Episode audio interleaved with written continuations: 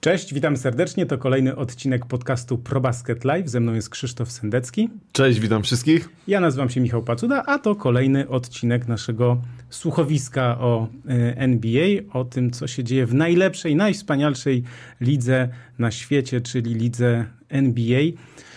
To co, zaczynamy oczywiście najpierw od tego, żeby zachęcić wszystkich do subskrybowania i do dawania lajków, bo to jest ważne dla naszych e, algorytmów. E, na czacie też zapraszamy do e, pisania. Ja chyba ustawiłem coś takiego, taki jestem świntuszek, że trzeba być subskrybentem co najmniej minutę, żeby coś napisać na czacie, więc to troszkę takie... No, zobaczymy, jak to wpłynie na czat. No tak, ale zapraszamy do e, komentowania, pisania, zadawania pytań. I jeśli ktoś oczywiście ma takie pytanie, które chciałby gdzieś jakieś takie ważne, które chciałby, żebyśmy na pewno o nim nie zapomnieli, to można też napisać na adres redakcja małpa probasket.pl. O czym dzisiaj będziemy mówić? Na pewno będziemy mówić o tym, co się dzieje w NBA, czyli o turnieju in, in season. Śródsezonowym. Śru, o, śródsezonowym. To śrutu trochę takie. Tak, będziemy o tym e, mówić, bo to jest bardzo fajne i ciekawe e, w ogóle taki eksperyment. Będziemy też mówić o, więc o tych drużynach, które grają, grają, grały mecze w tym, tak, oczywiście. Dzisiaj gramy półfinały, więc y, tak, powiemy to... co w ćwierćfinałach, co tak nas jest. czeka w półfinałach. Tak, tak. jest. Y, powiemy też o Miami i o Indianie, no ale o Indianie to chyba przy okazji tak, tak. Przy tak, okazji. Tak, tak. O Miami, bo obiecałem i obejrzałem parę meczów, obiecałem Dobrze. poprzednio. Okej, okay. o Orlando, o Clippers, o Jeremim Sochanie też pogadamy, o San Antonio Spurs. No i też e, ważna kwestia, bo rozlosowano w końcu e, turniej kwalifikacyjny do Igrzysk Olimpijskich. Już wiemy z kim i kiedy, także to też na, podczas e, naszego nagrania. Oczywiście zachęcamy do E, tutaj e, lajkowania. Natomiast myślę, że nie czekamy na to, aż e, się tutaj nasi widzowie zbiorą, bo i tak zawsze się zbierają, chwilę to trwa, ale też dużo osób słucha później czy ogląda, więc po prostu lecimy sobie z tym, co się dzieje w NBA. Ten turniej śródsezonowy, jak to ładnie powiedziałeś. Jakoś trzeba to po polsku nazwać. In-season tournament, bracket nawet mam przed sobą. I troszkę było tak z tym turniejem w ogóle, że no było duży taki znak zapytania przed mm, tymi rozgrywkami, jak w ogóle padł ten pomysł, to no niektórzy byli sceptyczni, natomiast okazało się, myślę, że można to tak skrócić, że jednak jest to, bez względu na to, co się wydarzy w półfinałach i w finale, to wydaje mi się, że to jest bardzo udany eksperyment, który będzie kontynuowany i ewentualnie troszkę ulepszany dla mnie niejasne było i to jest trochę, ja pamiętam wypowiedź jednego znanego dziennikarza, który kiedyś powiedział, jak inni tego nie rozumieją, to znaczy jak ja tego nie rozumiem, to jak mają to inni zrozumieć. Ja też trochę mam takie podejście na zasadzie takie, że jak coś jest dla mnie skomplikowane i nie potrafię tego wytłumaczyć w trzech zdaniach, to często to zostawiam, tak jak no, nie opowiadam o tych zależnościach, kwestiach podatkowych, płacach, prawach, Berda i tak dalej, bo coś o tym wiem, ale nie tak, żebym był w tym ekspertem, dlatego staram się to po prostu gdzieś, no, nie mówić o tym, pomijać. W każdym razie y, drużyny NBA zostały podzielone na inne grupy, nie dywizje te ich, tylko na takie inne grupy i tam rozgrywali mecze między sobą. No i z tego nam tutaj wynikło, powstało, że mieliśmy e, ćwierćfinały i spotkały się w tych ćwierćfinałach drużyny Los Angeles Lakers i Phoenix Suns oraz Sacramento Kings i New Orleans Pelicans, to na zachodzie, a na wschodzie Milwaukee Bucks i New York Knicks oraz Indiana Pacers i Boston Celtics. Ja w ogóle, nie wiem dlaczego, trochę miałem takie przekonanie, żyłem takim przekonaniem jeszcze miesiąc temu, że, yy, że to jest trochę śladami Pucharu Króla w Hiszpanii i śladami, uwaga, Super Pucharu, yy, znaczy Pucharu Polski, bo yy, byłem jednym z takich inicjatorów tego, żeby to wydarzenie było na 8 drużyn. Turniej na 8 drużyn w jednym miejscu, bo to jest w ogóle, no wiesz, świetna okazja, święto koszykówki. Mhm. E, wszyscy uważają, że to jest udane i jakby nikt nie podważa tego, że to, że to jest fajne przedsięwzięcie, więc ja żyłem trochę takim przekonaniem, że w NBA też tak będzie, że te 8 drużyn się spotka w Las Vegas. To będzie taki tydzień, tydzień z koszykówką w Las Vegas. Natomiast potem się zorientowałem, że, że to tylko cztery drużyny tam mhm. jadą i że te pół, ćwierćfinały, które były za nami, znaczy są za nami, to, że one były tak naprawdę rozgrywane w, w halach drużyn, które w jakiś sposób uzyskały to pierwsze miejsce i potem tam jeszcze wyższe, bo tam w ogóle ciekawa jest historia, że mm, ponieważ to był tylko jeden mecz, nawet nie było mecz i rewanż, trochę jak na takim Eurobaskecie, mhm. że wiesz, tam się zaczęły liczyć małe punkty. I to znaczy tak, w ogóle w grupie. Tak, tak, w grupie, o to mi chodzi, tak, że w grupach zaczęły się liczyć małe punkty i nagle się okazywało, że były, wiesz, całe tłumaczenia, że ci muszą wygrać z tymi dwunastoma, bo wtedy prześcigną tamtych, więc nie tylko zależało, nie chodziło o wygrane, oczywiście jak wygrałeś wszystko, to miałeś spokój, ale jak nie wygrałeś wszystkiego, no to te małe punkty się liczyły. No i Amerykanie nie są przyzwyczajeni do tego, żeby małe punkty w ogóle liczyć i zwracać na to uwagę. Zresztą jest taka niepisana zasada w NBA, że jak już jest mecz rozstrzygnięty, no to już jest ostatnia akcja, no to już nie, nie zdobywamy punktów, tak? W mhm. sensie, bo to jest, no trzeba uszanować zwycięstwo albo po prostu uszanować tych przegranych, dokozowujemy do końca na przykład, nie? A tutaj było tak, że zdarzały się sytuacje, że po prostu, wiesz, cisnęli, może nie wiem, prowadzili dziesięcioma, to jeszcze tam cisnęli, żeby, żeby prowadzić dwunastoma czy czternastoma. W każdym razie, podsumowując, zaczniemy sobie chyba od meczu. Ale nie, to poczekaj. To Aha, ja, ja, też jeszcze, to za, no zanim wyniki, ja też tak, muszę swoje dwa grosze dorzucić. E, tak. A, a propos samego turnieju, bo rzeczywiście e, zgadzam się, że co by się nie wydarzyło e, w półfinałach i w finale, to już można powiedzieć, że Adam Silver trafił całkiem nieźle z tym przeforsowaniem pomysłu na turniej. Tutaj pojawia się pytanie, czy te mecze liczą się normalnie do sezonu zasadniczego. Tak, oprócz finału. Finał jest dla tych dwóch drużyn 83 meczem w sezonie, który się do tego sezonu zasadniczego e, nie liczy. Natomiast e, coś, co mnie jednak zafascynowało też a propos tych małych punktów, tam, tam Boston, żeby wyprzedzić Orlando, tak, właśnie to, to co mówisz, to się pojawiało szczególnie już w tej ostatniej kolejce fazy grupowej. E, że patrz przez lata, ile razy europejska koszykówka, FIBA, my wszyscy wzorowaliśmy się na NBA. Pierwszy raz e, chcąc nie chcąc, jest trochę tak, że NBA wzoruje się na Europie. E, bo czy to ten właśnie no, oni sobie to nazwali e, turniejem, no ale generalnie wygląda to rzeczywiście podobnie jak te turnieje o puchar danego kraju, Hiszpanii, Polski, Niemiec i tak dalej. E, tą tradycję znamy i generalnie z europejskiego sportu, właściwie ze wszystkich drużynowych rozgrywek i z piłki nożnej, i z koszykówki i tak dalej. E, e no i to, to po pierwsze. Po drugie właśnie zupełnie inne grupy niż e, dywizje, więc coś, w czym można było się pogubić, a mam wrażenie, ja też powiem szczerze, że tak do końca e, nie, nie, nie, nie rozrysowywałem sobie go, nie, nie śledziłem, natomiast jak wszedłeś na stronę NBA, to tam wszystko miałeś pięknie obrandowane zawsze, e, więc generalnie można było to znaleźć. Powiem szczerze, że przez tę większość tej fazy grupowej to głównie co tam zapamiętałem, to że Lakers znakomicie sobie na przykład radzili przez cały ten turniej. E, to o tym też będzie szansa powiedzieć i o Lebronie. Natomiast, e, natomiast właśnie dużo takich rzeczy pojawiło się, które, po których możemy powiedzieć, że tak, ten pomysł jak na ten moment, na pierwszy sezon się udał, bo rzeczywiście udało się to wszystko jakoś e, Amerykanom wytłumaczyć, koszykarzom wytłumaczyć, sprawić, że w listopadzie, kiedy te mecze są mniej często intensywne, często jest tak, że dobra, jeden mecz sezonu zasadniczego przegrał, grasz w listopadzie, dobra, tu się jeszcze nic nie dzieje, nie? Natomiast tu masz tak naprawdę cztery te mecze, które są ważne, bo każdy z nich jest ważny, jeśli chcesz grać dalej. Oczywiście jest pytanie o to, jak ten e, turniej będzie prestiżowy w następnych latach, natomiast myślę sobie, że on oczywiście nigdy nie będzie tak prestiżowy jak Mistrzostwo NBA, ale e, też sobie myślę, że może, jeśli dojdzie do takiego poziomu prestiżu jak Puchar Hiszpanii, Puchar Polski, puchar każdego kraju europejskiego, no to jest zawsze trofeum do wygrania. To jest zawsze coś, co chcesz wygrać. Okej, okay, nie jesteś mistrzem. Dla niektórych mniejszych klubów, mniej utytułowanych, to może być taka nagroda pocieszenia. E, czasem jedyne trofeum, które zdobędziesz. Dla wielkich klubów oczywiście może być tak czasami, że wygrywasz turniej no wiemy, że na przykład Boston już tego nie zrobi, bo, bo odpadł w ćwierćfinale, a na przykład kandydat do mistrzostwa wygrywa turniej, później przegrywa gdzieś tam w playoffach, no to będzie e, trochę rozczarowanie, trochę nagroda e, pocieszenia, trochę e, no fajnie, fajnie. Boston wygrał w listopadzie turniej, a w playoffach, znaczy, no dobra, nie wygrał, to może, nie wiem, czy kogo my tu, no, Milwaukee na przykład, nie? Załóżmy, oni są w grze cały czas, nie?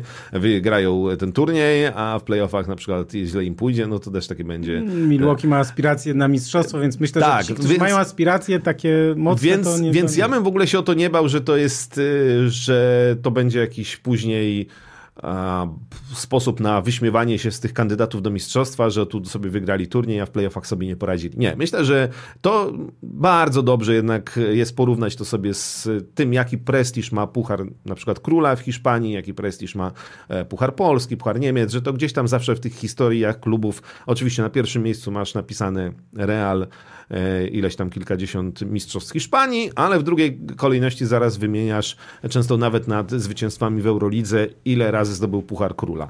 E, I to jest myślę, że ten cel e, na, w dłuższej perspektywie i to się może w tą stronę rozwinąć. Oczywiście może też tak nie pójść, ale powiedzmy, że już udało się uruchomić trochę większą intensywność, też rywalizację w tych meczach listopadowych, w tych meczach e, granych w tym turnieju. I co jeszcze ważne, bo też były takie historie, że nam sami koszykarze nie bardzo wiedzieli o co grają, że niektórzy myśleli, że zwycięstwo w tym to daje miejsce w playoffach. No, Okej, okay, to się wszystko krystalizuje. Natomiast wiemy już dzisiaj, że oczywiście mamy ten teraz to Final Four w Las Vegas, co w ogóle powinno być fajnym eventem w listopadzie, takim dodatkowym. E, nie ma takiej właśnie obawy, że to będzie coś w stylu meczu gwiazd, że zabraknie rywalizacji. Nie, tu będzie rywalizacja na maksa. Już jak są cztery drużyny e, w, tym półfi- w tych półfinałach, to one chcą to wygrać e, i to będzie spoko. Natomiast są nagrody finansowe. I to nie jest, znaczy, okej, okay, kluby dostają, natomiast myślę, że najważniejsze w tym wszystkim jest to, że pieniądze dostają do ręki sami zawodnicy. Że to jest za zwycięstwo w całym turnieju pół miliona dolarów na zawodnika, do jego pensji. To jest 200 e, tysięcy za, dla, e, za, dla przegranych w finale e, i to jest po 100 tysięcy dla półfinalistów. I teraz, okej, okay, jesteś LeBronem Jamesem, zarabiasz tam, ile on tam zarabia, 30 parę baniek rocznie z kontraktu, no to te pół miliona powiedzmy, że na waciki, tak? Natomiast jesteś żebym teraz nie rzucał nazwiskami, ale jakimś tam dwunastym... Christianem Woodem. Na przykład, dwunastym zawodnikiem na ławce, który zarabia 2 miliony rocznie, no to jak no, dostaniesz... minus podatki to jest, wiesz, znaczy jak to jest dosta Jak dostaniesz pół bańki yy, jakby bonusu, no to już jest jedna czwarta twojej pensji, nie? Czy tam dla niektórych zawodników jedna piąta, jedna szósta, więc to już jest całkiem spoko, więc tak mówimy, że to tutaj te pieniądze niewielkie, niewielkie, ale tak naprawdę to trzeba powiedzieć o tym, że one tam dla paru zawodników, może mniej znaczących, może też w tym turnieju nie będą grali już rezerwowi w tym momencie, tylko to jakby będzie rywalizacja na śmierć i życie. No ale to jest jakiś bonus też taki dla właśnie e, samych graczy. Tak, ja nawet pomyślałem o tym, że, że może być tak, że NBA może pójść dalej. Nie mówię, że teraz, bo zresztą oni podpisali ten ze Związkiem Zawodników, podpisali tę nową umowę więc to, to, to teraz to nie przejdzie, ale tak się zacząłem zastanawiać, czy jak Adam Silver zobaczył to zaangażowanie i ten entuzjazm, czy przypadkiem nie przyjdzie im do głowy, żeby za te parę lat, jak będą nową umowę z zawodnikami e, negocjować, czy na przykład nie wprowadzą jakichś bonusów za wygrane mecze. Bo wiesz, cały czas mówimy o tym, bo co, co było problemem. Tak to też działa w Europie, w europejskich tak. puarach na przykład. Tak? Tak, tak, tak, tak, tak. W sumie nie wiem do końca jak w koszykówce, ale w piłce nożnej są nie w Lidze w Mistrzów e, też. E, masz, kon, znaczy w, nie wiem, no w polskiej lidze wiem, że zawodnicy mają kontrakty, wielu z nich, bo nie, może nie wszyscy, ale... Wiem, ale na przykład e, w Lidze Mistrzów za każdy wygrany mecz dostajesz pieniądze, tak? I później za awans z grupy i tak dalej, i tak dalej, że zdobywasz wygrywasz tam Ligę Mistrzów, dajmy na to, to teraz mówię o piłce nożnej bardziej, ale no, Fibowska Liga Mistrzów też istnieje, Euroliga no to trochę jest oddzielny temat, natomiast y, im więcej przejdziesz, im dalej zajdziesz, y, koniec końców, jeśli wygrasz, no to zarabiasz najwięcej na tym wszystkim. Więc... No tak, no ja sobie właśnie pomyślałem, czy przypadkiem nie pójdzie taka e, gdzieś taki pomysł, dlatego że, o czym mówimy, dlaczego ten turniej w ogóle powstał? Powstał dlatego, że Troszkę NBA ma problem, znaczy raz, że negocjuje nową umowę telewizyjną, więc chcieli podnieść wartość i pokazać też pe pewne kwestie, no bo tam mówimy już o kontraktach w miliardach dolarów. Natomiast y, chodziło o to, żeby coś zrobić z tym sezonem, który trwa 82 mecze od połowy października do połowy kwietnia i tak, 82 mecze. Często te drużyny zawodnicy trochę odpuszczają czasami, ktoś odpoczywa. Te mecze czasami są w takiej letniej atmosferze, jest to jeden z 82 meczów i tak dalej, i tak dalej. I nagle się okazuje, że kurczę, jak powiedziałeś, że jest, postawiłeś puchar, jest do wygrania, i jeszcze powiedzieli, że jest kasa do wygrania. To Jak te masz mecze, ten parkiet pomalowany na Właśnie, bo to, też chciałem powiedzieć, że te, kolorowo. były te boiska, tak? Że te boiska, żeby ludzie wiedzieli, że to jest ten mecz o coś, o coś innego, mm -hmm. nie tylko o mecz sezonu zasadniczego, ale też właśnie o tą dodatkową wartość. Dlatego były te boiska, zresztą z jednej strony udane, a z drugiej strony... No mocno to podzieliło też kibiców. No, tak, ale, to, to ale... zaczęło wyglądać jak, trochę jak na takiej grze, wiesz, jak na Tak, ja mam wrażenie, no. mnie, bo dużo osób mówiło, że e, oczy bolą od tego. Mnie bardzo oczy nie bolały, natomiast miałem wrażenie, że trochę jakby to było na green screenie, że to, że takie e, to boisko dostawione komputerowo do, do całej tej gry, więc takie jakieś wrażenie. E, fakt, że one chyba zdecydowanie na zdjęciach wyglądały najładniej. Tak, to też zależy, który parkiet, nie? Bo były takie, chyba w Oklahomie na przykład było taki Indiana też miała taki, że bardziej, że tam środek przemalowany, ale właściwie... Tak, a niektóre drużyny miały na przykład całość praktycznie mhm. w jakimś innym kolorze, więc to było takie trochę dziwne, trochę przypominało streetball wręcz, wiesz, taki no... Ten, no ale nieważne, w każdym razie były te boiska. Chodzi o to, że żeby podnieść wartość, zaangażowanie zawodników, oglądalność, teraz yy, poszła informacja, widziałem, że ponieważ te mecze też na TNT, a musimy dodać, że w NBA, znaczy w Stanach Zjednoczonych TNT to jest taka płatna telewizja, to nie są te ogólnokrajowe, znaczy to jest ogólnokrajowa, ale też płatna telewizja premium, więc ona ma te lepsze mecze w sezonie zasadniczym. I yy, mecz Lakers-Suns oglądało 89% więcej niż tego typu mecz rok temu w tym samym czasie, czyli mhm. z, z, niecałego chyba miliona, prawie dwa miliony, czy coś takiego, no tam około, tak? W każdym razie no, bardzo duży wzrost oglądalności, zainteresowania. I też, bo będziemy o tym za chwilę mówić przy okazji tych, każdego z tych spotkań trochę, natomiast trzeba dodać, że te wszystkie mecze były niesamowicie zacięte, to znaczy no, nawet jeśli tam wynik powiedzmy nie był um, tak jak nie wiem, Milwaukee rozjechało Nowy Jork, ale jednak atmosfera tego, każdego z tych spotkań była... właściwie jak playoffy. Była jak playoffy, to znaczy możemy sobie, wiesz, no nie wiem, możemy, nie, nie musimy zaczynać od Lakers, możemy zacząć od Indiany. E, mecz Indiany tam, to ja tylko jeszcze na no, szybkie na pytanie tak. odpowiem. E, Sirok Fur napisał, że powstał ten turniej głównie dla kasy. Ja powiem, no tak, dokładnie. To jest liga Ale zawodowa. NBA, NBA jest dla, wy... znaczy, nie oszukujmy się. To ja, znaczy... ja bym jeszcze poszukał, bo mi się jakoś to cały czas y, gdzieś z meczem gwiazd, że to jest dobra ścieżka. Nie mam za bardzo konkretnego pomysłu, mhm. natomiast, że jednak da się podkręcić rywalizację w momencie, kiedy tej rywalizacji brakuje, że, że gdzieś może to jest jakiś też przyczynek, jeden z punktów do, do wyjścia do rozmowy, co zrobić z meczem gwiazd, żeby tam chociaż trochę więcej tej rywalizacji e, było, a nie tylko wakacje w Las Vegas e, i tyle, bo tutaj będą. Tak, tu będzie, tu będzie bardzo duża zaciętość tych spotkań, no bo jest stawka, tak, bo jest rzeczywiście stawka z tym meczem gwiazd, tak jak powiedzieć, no strasznie kombinują, Adam Silver też kombinuje, zaczynają się zastanawiać, czy może wrócić do tego układu wschód-zachód i tak dalej.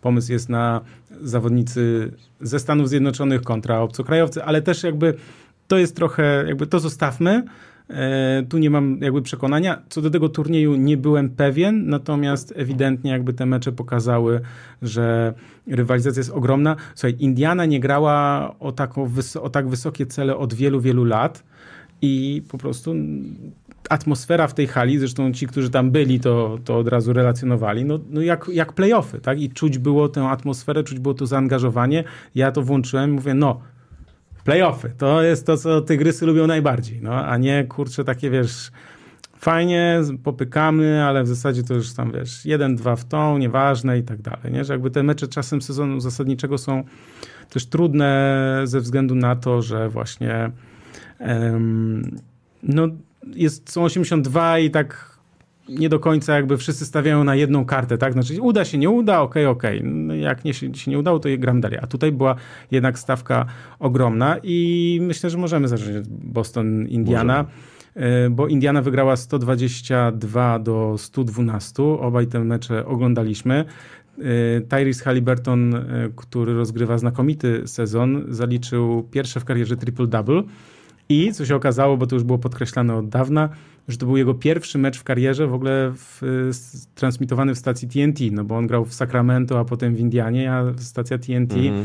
widać, że gdzieś tam no, omijała te e, takie, takie zespoły. Mniej medialne drużyny. No, mniej medialne zespoły, bo trzeba też przyznać, że Indiana, czyli Indianapolis, e, stan Indiana słynie oczywiście jest stanem koszykarskim, ale tam na pierwszym miejscu jest, wiesz, no jest koszykówka, nie wiem, uniwersytecka, koszykówka szkół średnich i NBA nie jest tam takim głównym miejscem do, do bycia kibicem. Znaczy kibice, kibice koszykówki skupiają się w, du, w bardzo dużej mierze też na tych innych e, ligach, tak?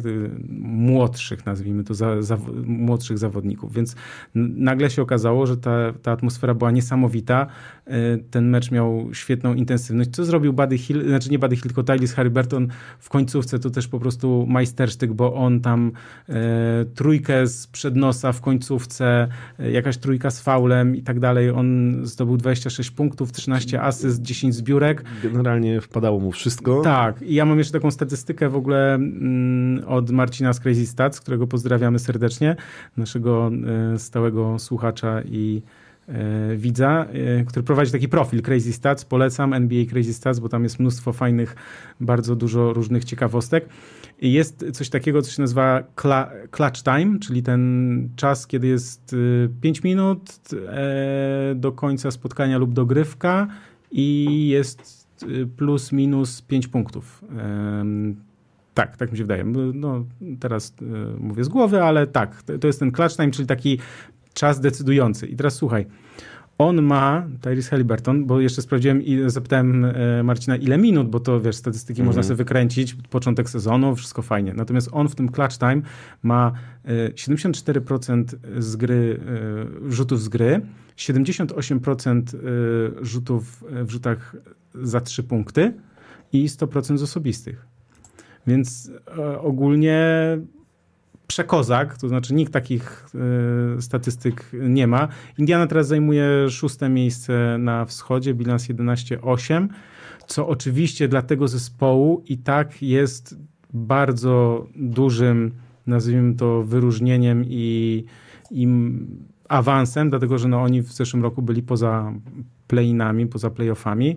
Natomiast w tym, w tym roku grają bardzo ciekawą koszykówkę, bo mówiliśmy o nich ostatnio. Oni rzucają 128 ponad punktów średnio, co jest najwięcej w całej NBA, ale też y, tracą bardzo dużo, bo 125 punktów. Więc to jest w ogóle niesamowita historia, że oni i najwięcej rzucają, i najwięcej tracą. E, tak. E, Jacek Dębski tutaj nam napisał, Tyrese Halliburton jest piękny e, na forum i to jest zdanie, od którego tak, ale ja tylko chcę powiedzieć no. jedną rzecz, że jak się tak jemu przyjrzymy, to przepraszam, że użyję tego słowa, ale to jest, ja nie chcę go obrazić, bo jest rewelacyjny i ty byłeś jego fanem od początku. Mi się podobał ten koszykarz w sensie takim jak jego sprawność, bo on też zwróćcie uwagę, że on ma bardzo długie ręce i też długie nogi, taki jest trochę jak jak koszykarz ma osiągnąć sukces, to na pewno te parametry mu pomagają, dlatego że no w pierwszym kroku to wiadomo, a też długie ręce pomagają do tego, żeby... E, Pierwsza rzecz, którą trener Adam Latus stwierdza. Oczywiście, no trenerzy ręce. zwracają na to uwagę, bo to, jest, bo to jest też przewaga po prostu. Natomiast on ten rzut ma trochę taki pokraczny nie oszukujmy się, to nie jest Ray Allen czy Alan Houston, wiesz. Dobra, no nie wszyscy ci będą e, tak pięknie rzucać. Tak, ja wiem, ale to jest niesamowite też, że, że ten rzut, który gdzieś tam możesz, jak go pierwszy raz zobaczysz, to możesz powiedzieć mm, okej, okay, czy to na pewno tak powinno ale wyglądać? Siedzi. Ale siedzi i jest po prostu kocurem, no więc jakby e, wspaniały to był mecz, nie ukrywam. E, wiesz co, e, tak, znaczy w ogóle mm, Indiana jest e, bardzo wspaniała do oglądania, bo, bo tak jak mówisz, no ma najlepszy atak, przy okazji traci mnóstwo punktów, ale tym atakiem akurat ten mecz wygrała. Natomiast to, przy czym ja się będę upierał, to wydaje mi się, że z Indianą trzeba będzie już w trakcie tego sezonu się liczyć coraz bardziej, bo ja też twierdzę, że łatwiej mimo wszystko zbudować dobrą obronę niż dobry atak. To znaczy, nie musisz mieć takiego potencjału, takiego talentu w obronie, musisz e, bardziej postawić na pracę, na zapierdzielanie i zgranie i oczywiście dobrze móc wykorzystać odpowiednich zawodników. Natomiast Rick Carlisle, czyli trener Indiany, czyli gość, który no, przez lata przede wszystkim e, pracował w Dallas i, i zdobył z Dallas mistrzostwo, ale ma ogromne doświadczenie. Myślę, że e, to będzie budował i naprawiał i Indiana będzie lepiej broniła, bo w ataku jest fenomenalna. E, Halliburton rzeczywiście w poprzednim roku mnie tutaj w podcaście nie było. Dwa lata temu pamiętam, że, że już się nim zachwycałem, że uwielbiam go oglądać, bo to jest gość, który Dobra, mo, może ten rzut nie jest y, ideałem, nie jest najpiękniejszy, ale tak jak mówimy, siedzi. To jest gość, który ci wejdzie pod kosz, to jest gość, który rzuci z pół dystansu, z dystansu, y, no i oczywiście też kreuje mnóstwo, mnóstwo sytuacji, rozdaje mnóstwo asyst. I też jest bo boiskowo bezczelny, to znaczy ma po prostu tą ogromną pewność siebie i znakomicie znakomicie gra, po prostu zdobywa punkty w ważnych, decydujących momentach, nie boi się. Nie? W sensie tak. takim, że naprawdę gra e, no, i... no nie, on, on e, absolutnie. No, przyszedł do Indiany z taką łatką gościa, który być może ma zadatki na bycie liderem drużyny i on wziął i po prostu został tym liderem e, tej drużyny. To, że on rozdał 13 asyst w tym meczu, e, które też złożyło się na triple-double, to nie jest wielkie zaskoczenie, bo średnia z sezonu jego to jest prawie 12 asyst, e, prawie 27 punktów, więc tutaj no to właściwie te, te swoje średnie sezonowe w tym spotkaniu wykręcił, plus dodał 10 zbiórek i to dało triple-double. Ta drużyna wokół niego jest jest y, no oczywiście zbudowana mm, przede wszystkim na ludziach, którzy mają y, duży potencjał ofensywny. Sprężyny w nogach. Też i wiesz, i, i, i Miles Turner e, mimo wszystko wydaje mi się odżył i Obitopin się w tej Indianie sprawdza. Znakomicie się odnalazł. I też całkiem niezła ławka rezerwowych, więc e, ich się ogląda z przyjemnością, ich się ogląda a, bo rzucają dużo punktów, no więc to jest taka szalona e, koszykówka, ale jak widać da się wygrać z Bostonem, chociaż ważne zastrzeżenie, Boston grał bez Kristapsa Porzingisa, więc żeby nam to nie umknęło, że to jest akurat ta rzecz, o której też mówiliśmy, jeśli gdzieś szukamy problemów Bostonu w tym sezonie, no to sprawdzimy, jak zabraknie Porzingisa w grze e, i jak długo go będzie brakowało. No więc to był jeden z takich meczów, a myślę, że Bostonowi też zależało na tym turnieju, na tym, żeby pojechać do Las Vegas. No to jak walczyli e, z Chicago, tak, w, w końcówce tej fazy grupowej e, o to zwycięstwo, to, to myślę, że, że Boston chciał być w Las Vegas, a nie jest, bo jest Indiana i ta atmosfera, to co mówiłeś. No przecież po tych, e, po tych rzutach, po tych trójkach Halliburtona z końcówki, oni w ogóle w trzeciej, czwartej kwarcie rzucili Bostonowi po 37 punktów, bo to jest tak, że do połowy to, to Boston prowadził, a druga połowa to jest genialna, ta czwarta kwarta, ale, ale trzecia też wygrana wysoko i 37 punktów trzeciej, 37 punktów w czwartej, a więc 72 punkty e, w drugiej połowie Indiana rzuciła Bostonowi, no to e, wiesz, to trochę jest, nie? Boston to jednak jest dobra defensywa, nawet bez Porzingisa e, i ta atmosfera tych po prostu drących się, krzyczących ludzi, wszyscy na stojąco w końcówce, właściwie na, na linii e, parkietu wokół boiska. No, na maksa gorąca atmosfera i rzeczywiście w Indianapolis to takich rzeczy nie pamiętają od paru ładnych e, sezonów, takich emocji, więc wielkie wow, Bostonu w tym turnieju już nie ma, jest Indiana i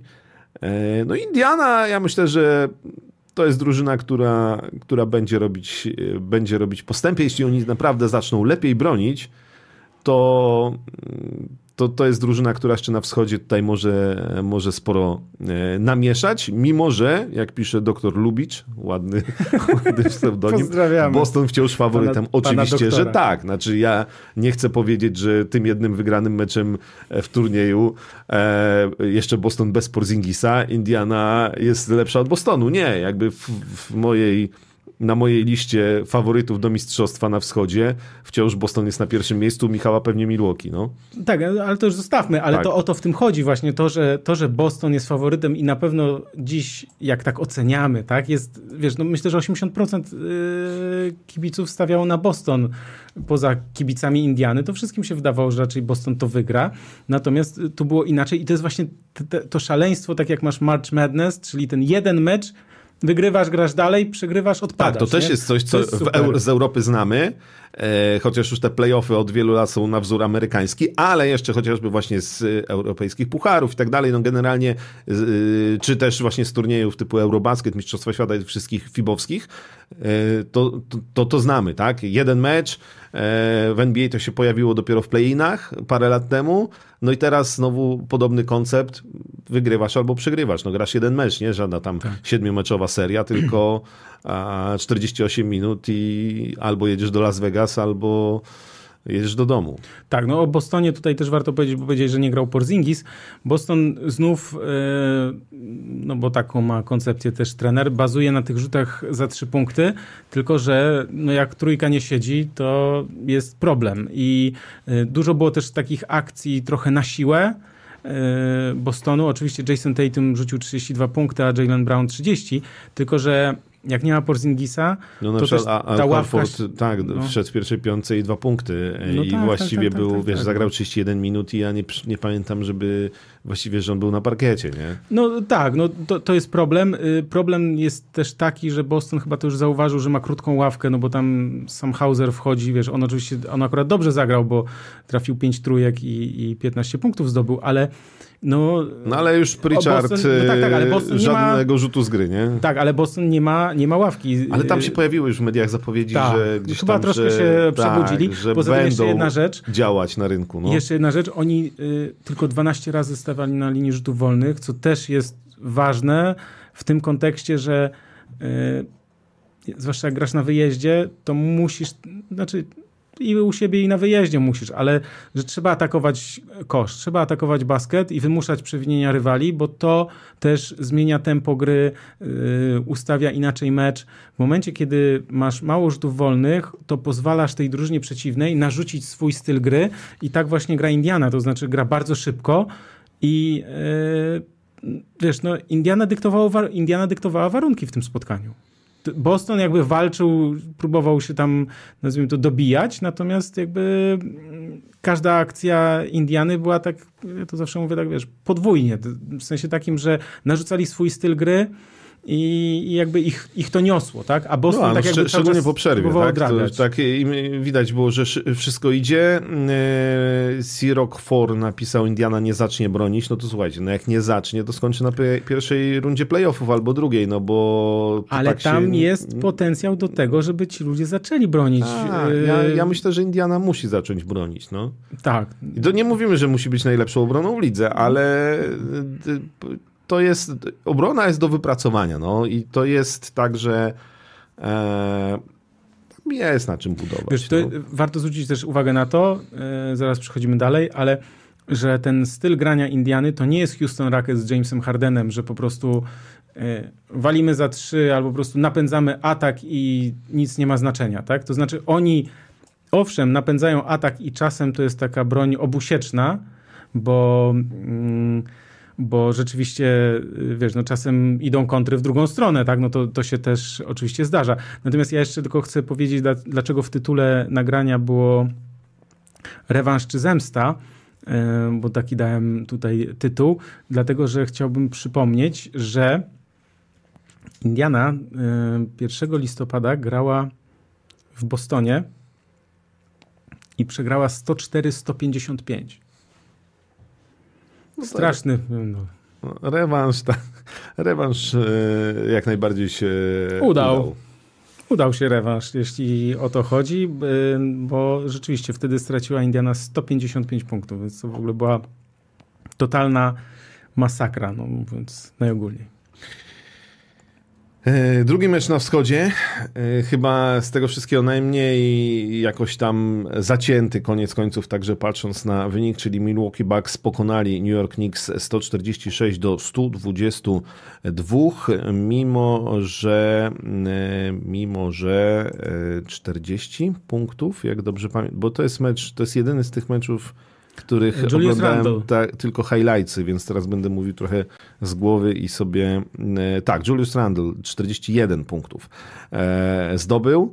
E, natomiast, no powiedzmy sobie szczerze, że jednak tutaj Milwaukee z Janisem, który zdobywa punktów 35, no to za bardzo Nowy Jork I z Damianem Lillardem, odpowiedzi nie miał. No i właśnie, i z Damianem Lillardem, z którym to w tym sezonie różnie bywało, no ale jak Damian Lillard trafia 5 trójek, i do tego prawie wszystkie rzuty wolne i jeszcze rozdaje 7 asyst, no to już jest takie Milwaukee Bucks w trybie mistrzowskim, Milwaukee Bucks z Chrisem Middletonem, e, który nie grał za dużo, ale całkiem niezła skuteczność. Z, tak, no oczywiście Brock Lopez to, to już wiemy. Więc to jest ta, takie, takie Milwaukee, które jest faworytem tego turnieju w Las Vegas, moim zdaniem. Tak, i ja, ja trochę tego meczu oglądałem i też w trakcie meczu dobra statystyka, no to nie będzie zaliczonego tego ostatniego meczu, ale bo o Milwaukee mówiliśmy, to najważniejsze kwestie odnośnie Milwaukee. Znaczy, moim zdaniem są jednym z głównych faworytów do mistrzostwa, natomiast mają nowego trenera, to jest jakby trzeba podkreślić, i e, też Damian Lillard i Janis potrzebowali czasu, żeby się zgrać, trochę, żeby się zrozumieć na boisku, bo to jest bardzo ważne. Zresztą przykład Jamesa Hardena, o którym dzisiaj będziemy też mm -hmm. mówić, i Los Angeles Clippers jest kolejnym tego przykładem, e, że jednak w tej koszykówce w ogóle, jakiejkolwiek, potrzebne jest zgranie, potrzebne jest takie rozumienie, potrzebny jest system dostosowany do zawodników i jak po to masz te 82 mecze też, żeby ten system, nazwijmy to, wdrożyć. I bardzo fajna statystyka była podczas tego meczu, że w pierwszych 12 spotkaniach e, tego sezonu e, Janis i Lillard rzucali 46 punktów i mieli 50% e, z gry. Natomiast w ostatnich 8 to już jest 59 punktów, czyli ponad 10 więcej i skuteczność 55%. Więc ja mam takie poczucie, jak oglądałem to spotkanie, że chłopcy się rozgrzewają. To nie, znaczy, że... To, znaczy, myśmy tu byli zgodni, że to, to musi wypalić. Znaczy, to nie, nie ma wiemy, takiej... Nie wiemy, gdzie oni zajdą oczywiście, natomiast... Tak, no... ale no, nie, nie ma takiej opcji, że jak masz Lirarda i Antetokumpo w składzie, e, to będziesz przegrywał mecze. No, no kiedyś możesz przegrać, w playoffach możesz przegrać, możesz odbaść, nie, może nie zdobędą mistrzostwa, natomiast... Może natomiast e, Tak, natomiast no umówmy się, no, no to jest drużyna, która, która będzie absolutnie w czołówce i moim zdaniem w tej chwili to jest E, faworyt tego Final Four, nazwijmy to w Las Vegas. I o Chrisie Middletonie chciałem jeszcze tylko słowo mhm. powiedzieć, bo tak mu się troszkę przyglądałem, bo jak tak się spojrzy na te mecze, jak on tam grał, e, no powoli nazwijmy to wchodził w ten sezon, bo on też po, po kolejnych kontuzjach i rzeczywiście, nie wiem, dwa tygodnie temu, trzy tygodnie temu, to jak się tak na niego patrzyło, to to trochę nie był ten Chris Middleton, natomiast ja tak się mu wczoraj trochę poprzyglądałem i mam wrażenie, nie mówię, że to jest już, ale mam wrażenie, że to idzie w dobrym kierunku. Po prostu. Dobrze. E, o Magic e, odpowiadamy na zielone pojęcie. Będzie dzisiaj Orlando Magic. Będzie Orlando e, Ale Magic. dajcie nam o turnieju skończyć gadać. Tak. Idziemy sobie szybciutko na zachód. Na zachód była taka piękna piosenka kultu. Na zachód, jedna z moich ulubionych. Polecam. Los Angeles Lakers pokonali Phoenix Suns 106 do 103 po e, bardzo dobrym, wyrównanym meczu, chociaż sporo e, także już tu na forum nam się pojawiło opinii, że sędziowie trochę Lakers i LeBrona Jamesa przepychają i pewnie, pewnie gdzieś tam o tyle się trzeba z tym zgodzić, że no, na bank NBA zależało, na ile może jakoś tam w teorie spiskowe możemy wierzyć, ingerować. Ale po, poczekaj, bo to trzeba wyjaśnić. Chodzi o to, że kto miał tam piłkę? Austin Reeves chyba, tak? Dostał piłkę, były trzy punkty różnicy i e, no tam osaczyli Reevesa, on się przewrócił i w tym momencie LeBron James poprosił o czas. I na niektórych ujęciach to wygląda tak, jakby Reeves już nie miał tej piłki, e, w rękach, więc teoretycznie LeBron nie mógł poprosić o czas, w sensie sędziowie nie mogli przyznać tego czasu. Natomiast jak tak ja zobaczyłem jakiś tam inny kadr, tak żeby to było dobrze u, co do, nie wiem, klatka po klatce nazwijmy to, to Reeves owszem nie miał, już, nie miał już tej równowagi, ale nadal miał piłkę w rękach moim zdaniem, więc to jest takie no ja jestem daleki od y, takich ocen, że to sędziowie tutaj NBA Poza... zleciło nie, sędziom, no. żeby wiesz, Lakers przepchnęli, bo chcą mieć Lebrona w Las Vegas. Poza tym jeszcze jest jedna kwestia, nikt nie bronił y, po prostu wygrać tego meczu, wiesz, y, A nie, no to, to, więcej tak, punktów tak, to zawsze, przed tą nie? akcją, tak? Ale tak. nie, chodzi mi o to, że wcześniej nie było takiego nie było, wiesz, gwizdania nie wiadomo jakiego w sensie i tak dalej. LeBron James w końcówce przejął to spotkanie, w tym sensie, że E, tam Anton Davis zagrał bardzo dobrze w pierwszej połowie, w drugiej już nie najlepiej, w sensie miał tam jakiś w ogóle chyba 1 na 7 czy coś takiego w pewnym momencie. E, ale... LeBron 15 punktów z 31 w tym meczu w czwartej kwarcie. E, no, to już mówi samo za siebie. Dokładnie. Natomiast to, co mi się w LeBronie Jamesie e, podobało, to może od tego zacznijmy. Generalnie w całym tym turnieju LeBron James wygląda na najbardziej zmotywowanego zawodnika, takiego, który na wszelki wypadek przed końcem kariery to chciałby ten turniej wygrać i to trofeum zgarnąć, bo może jak za 10 lat to będzie bardzo ważny i prestiżowy turniej, no to będziemy mówić, że ale LeBron James był e, MVP pierwszego finału w Las Vegas to w roku też, Ale też pamiętaj, że dużo większe, znaczy dużo większe szanse ma na wygranie tego turnieju niż mistrzostwa, nie oszukujmy się. E, to też. E, LeBron James grał no w tym meczu tak naprawdę jakby nie miał prawie 40 na karku, tylko tam, nie wiem, 28 albo w swoim absolutnie prime, no to, to jest maszyna, to jest niesamowite. Znaczy gość, który rzuca, który wchodzi pod kosz, który, co mi się bardzo akurat w grze Lakers podoba, mnóstwo było takich akcji, gdzie on wchodził w pomalowane, i, no i w pomalowanym w ostatniej chwili odgrywał piłkę do czającego się gdzieś tam Antonego Davisa i kilka akcji Davis e, w ten sposób kończył, że dosłownie dostawał niemal z ręki do ręki albo takie wiesz, półmetrowe podanie e, od Lebrona e, w pomalowanym i, i punkty Antonego Davisa i na tym też korzystał i te jakby ta współpraca z Antonem Davisem wyglądała świetnie. Oczywiście cały czas świetnie wygląda Austin Reeves, który w tym meczu rzucił tak naprawdę decydującą trójkę, trójkę, tak, tak, taką, która koniec końców e, ustaliła właściwie ten wynik w samej końcówce. Ale też trzeba przyznać, przepraszam, że tutaj ci się wcinam, że Austin Reeves miał słaby początek sezonu. On został oddelegowany na ławkę rezerwowych, to jest jedna rzecz, a dwa, że zaczęli kibice Lakers mówić, że w ogóle ej, no y, nie lubimy go, w sensie wywalcie go, no, mówiąc najogólniej. No już tam gdzieś się pojawiał w plotkach transferowych, y, gdzie go by tam w jakimś pakiecie na przykład za Zakalawina oddać i tak dalej. Natomiast e, Austin, y, natomiast ja bym się martwił jednak o całą resztę, bo mam trochę wrażenie, że to Lakers, które zagra w półfinale, ok, wygrali z Phoenix Suns, Phoenix Suns znowu bez Bradley'a Billa, natomiast e, jednak bardzo mocny z Kevinem Durantem, z Devinem Bookerem i tak dalej, e, wygrali ten mecz, e, w tym turnieju, w tych meczach turniejowych spisują się rewelacyjnie. LeBron jest genialny, natomiast poza LeBronem Jamesem, Antonym Davisem, no i właśnie Austinem Reevesem, no to powiem ci... Że ciężko to ja to tam nie widzę za bardzo no nie, no drużyny. Wiesz, no. D'Angelo no. Russell gra w kratkę, tak jak już mówili, już jakby powtarzamy no, w tym meczu dawna. dramat, jeśli chodzi o skuteczność, ale Cam Reddish na przykład z żadnego celnego rzutu w meczu, nie? Jakby jedyne punkty, jakie no. zdobywał, to z linii rzutów wolnych, a, a wszystkie rzuty z gry spudłowane.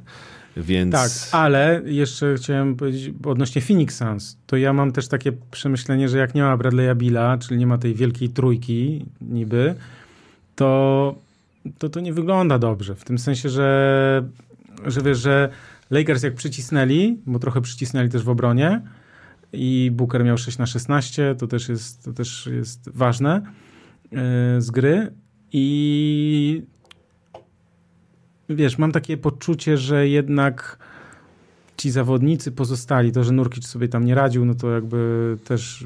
No to Nurkic mnie skutecznie wyprowadza z mojej opinii, że, no, że on będzie dobrze sobie radził. A czy my się nie kłóciliśmy o Nurkicie? No, może, bo ja, jak mi się wydawało, że Nurkic w tej napakowanej trzema gwiazdami drużynie to akurat będzie centrem idealnym. tak, tak, bo będzie tylko ciasteczka pod koszem dostawał i skończy. Nie, wiesz, nie, nie. Tam w no. obronie no. pomoże i w ogóle, natomiast na razie to...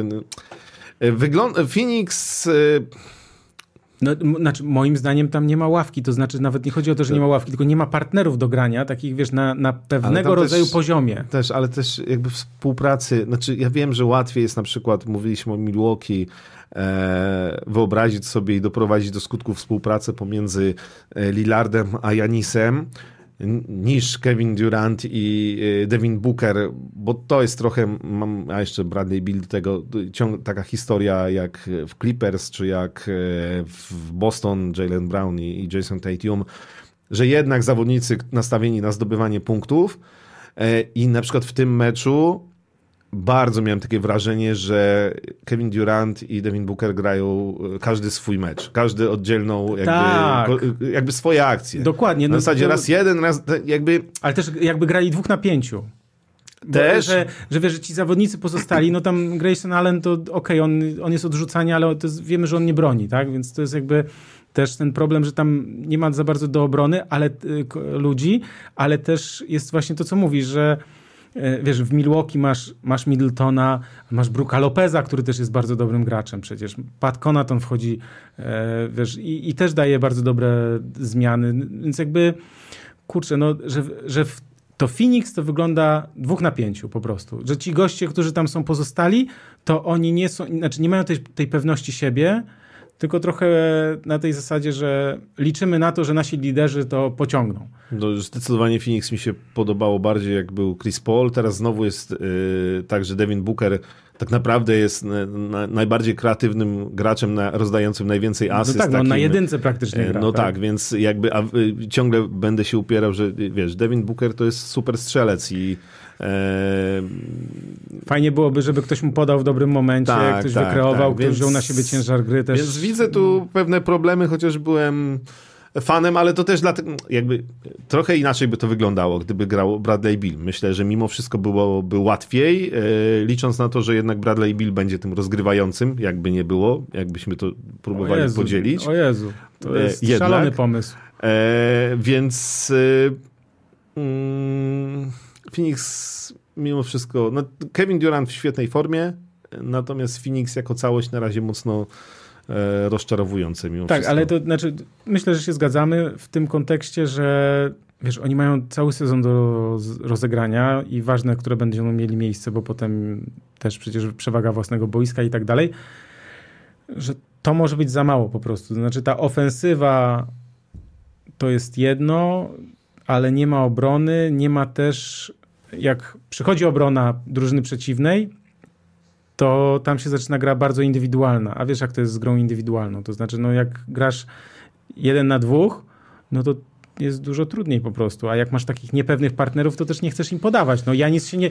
Janis, oni tam grają pięknie. Wiem, że teraz znowu wracamy do Milwaukee, ale oni tam grają pięknie. Janis stawia zasłonę, albo sam wjeżdża to swoje... Już nawet oglądałem ten mecz i mówię tak, kurczę, on nie jest czekaj, jak, nie jest je, jeleniem, tylko antylopą, bo on, wiesz, on te susy takie stawia. Wielkie, no ale w ogóle ta akcja, która stała się wiralem, gdzie on robi właściwie jeden kozioł, że półtora kozła przez całe boisko no, i, jakby, i jak wali dwu, tak? Y, kroki dwa razy, nie? Wiesz, ale to, wiesz... Ta ale... piłka tak złapana, wy, wiesz, złapana, tak. dwa kroki zrobione, wysunięta przed sobą, w sensie ten kozioł taki niesioną już taką, że w ogóle, wiesz, do sklepu mógłby ją zanieść Tak, no ale jakby sama długość jego kroku no tak, i wiesz, no. w dwutakt zaczyna zaczynany gdzieś tam przed linią trzech punktów.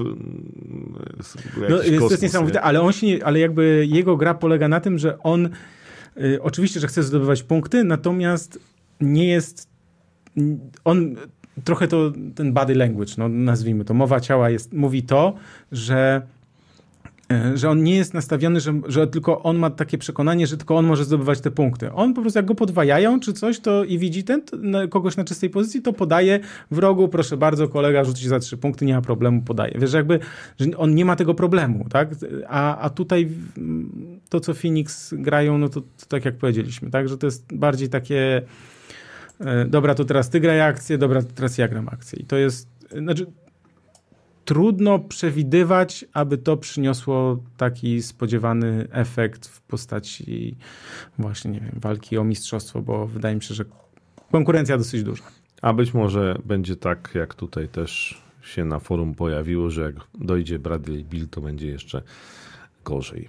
Może też tak być. To nie jest łatwe, to wiemy. U, ustawić tą drużynę, ułożyć. Yy, to nie jest samonapędzający się mechanizm.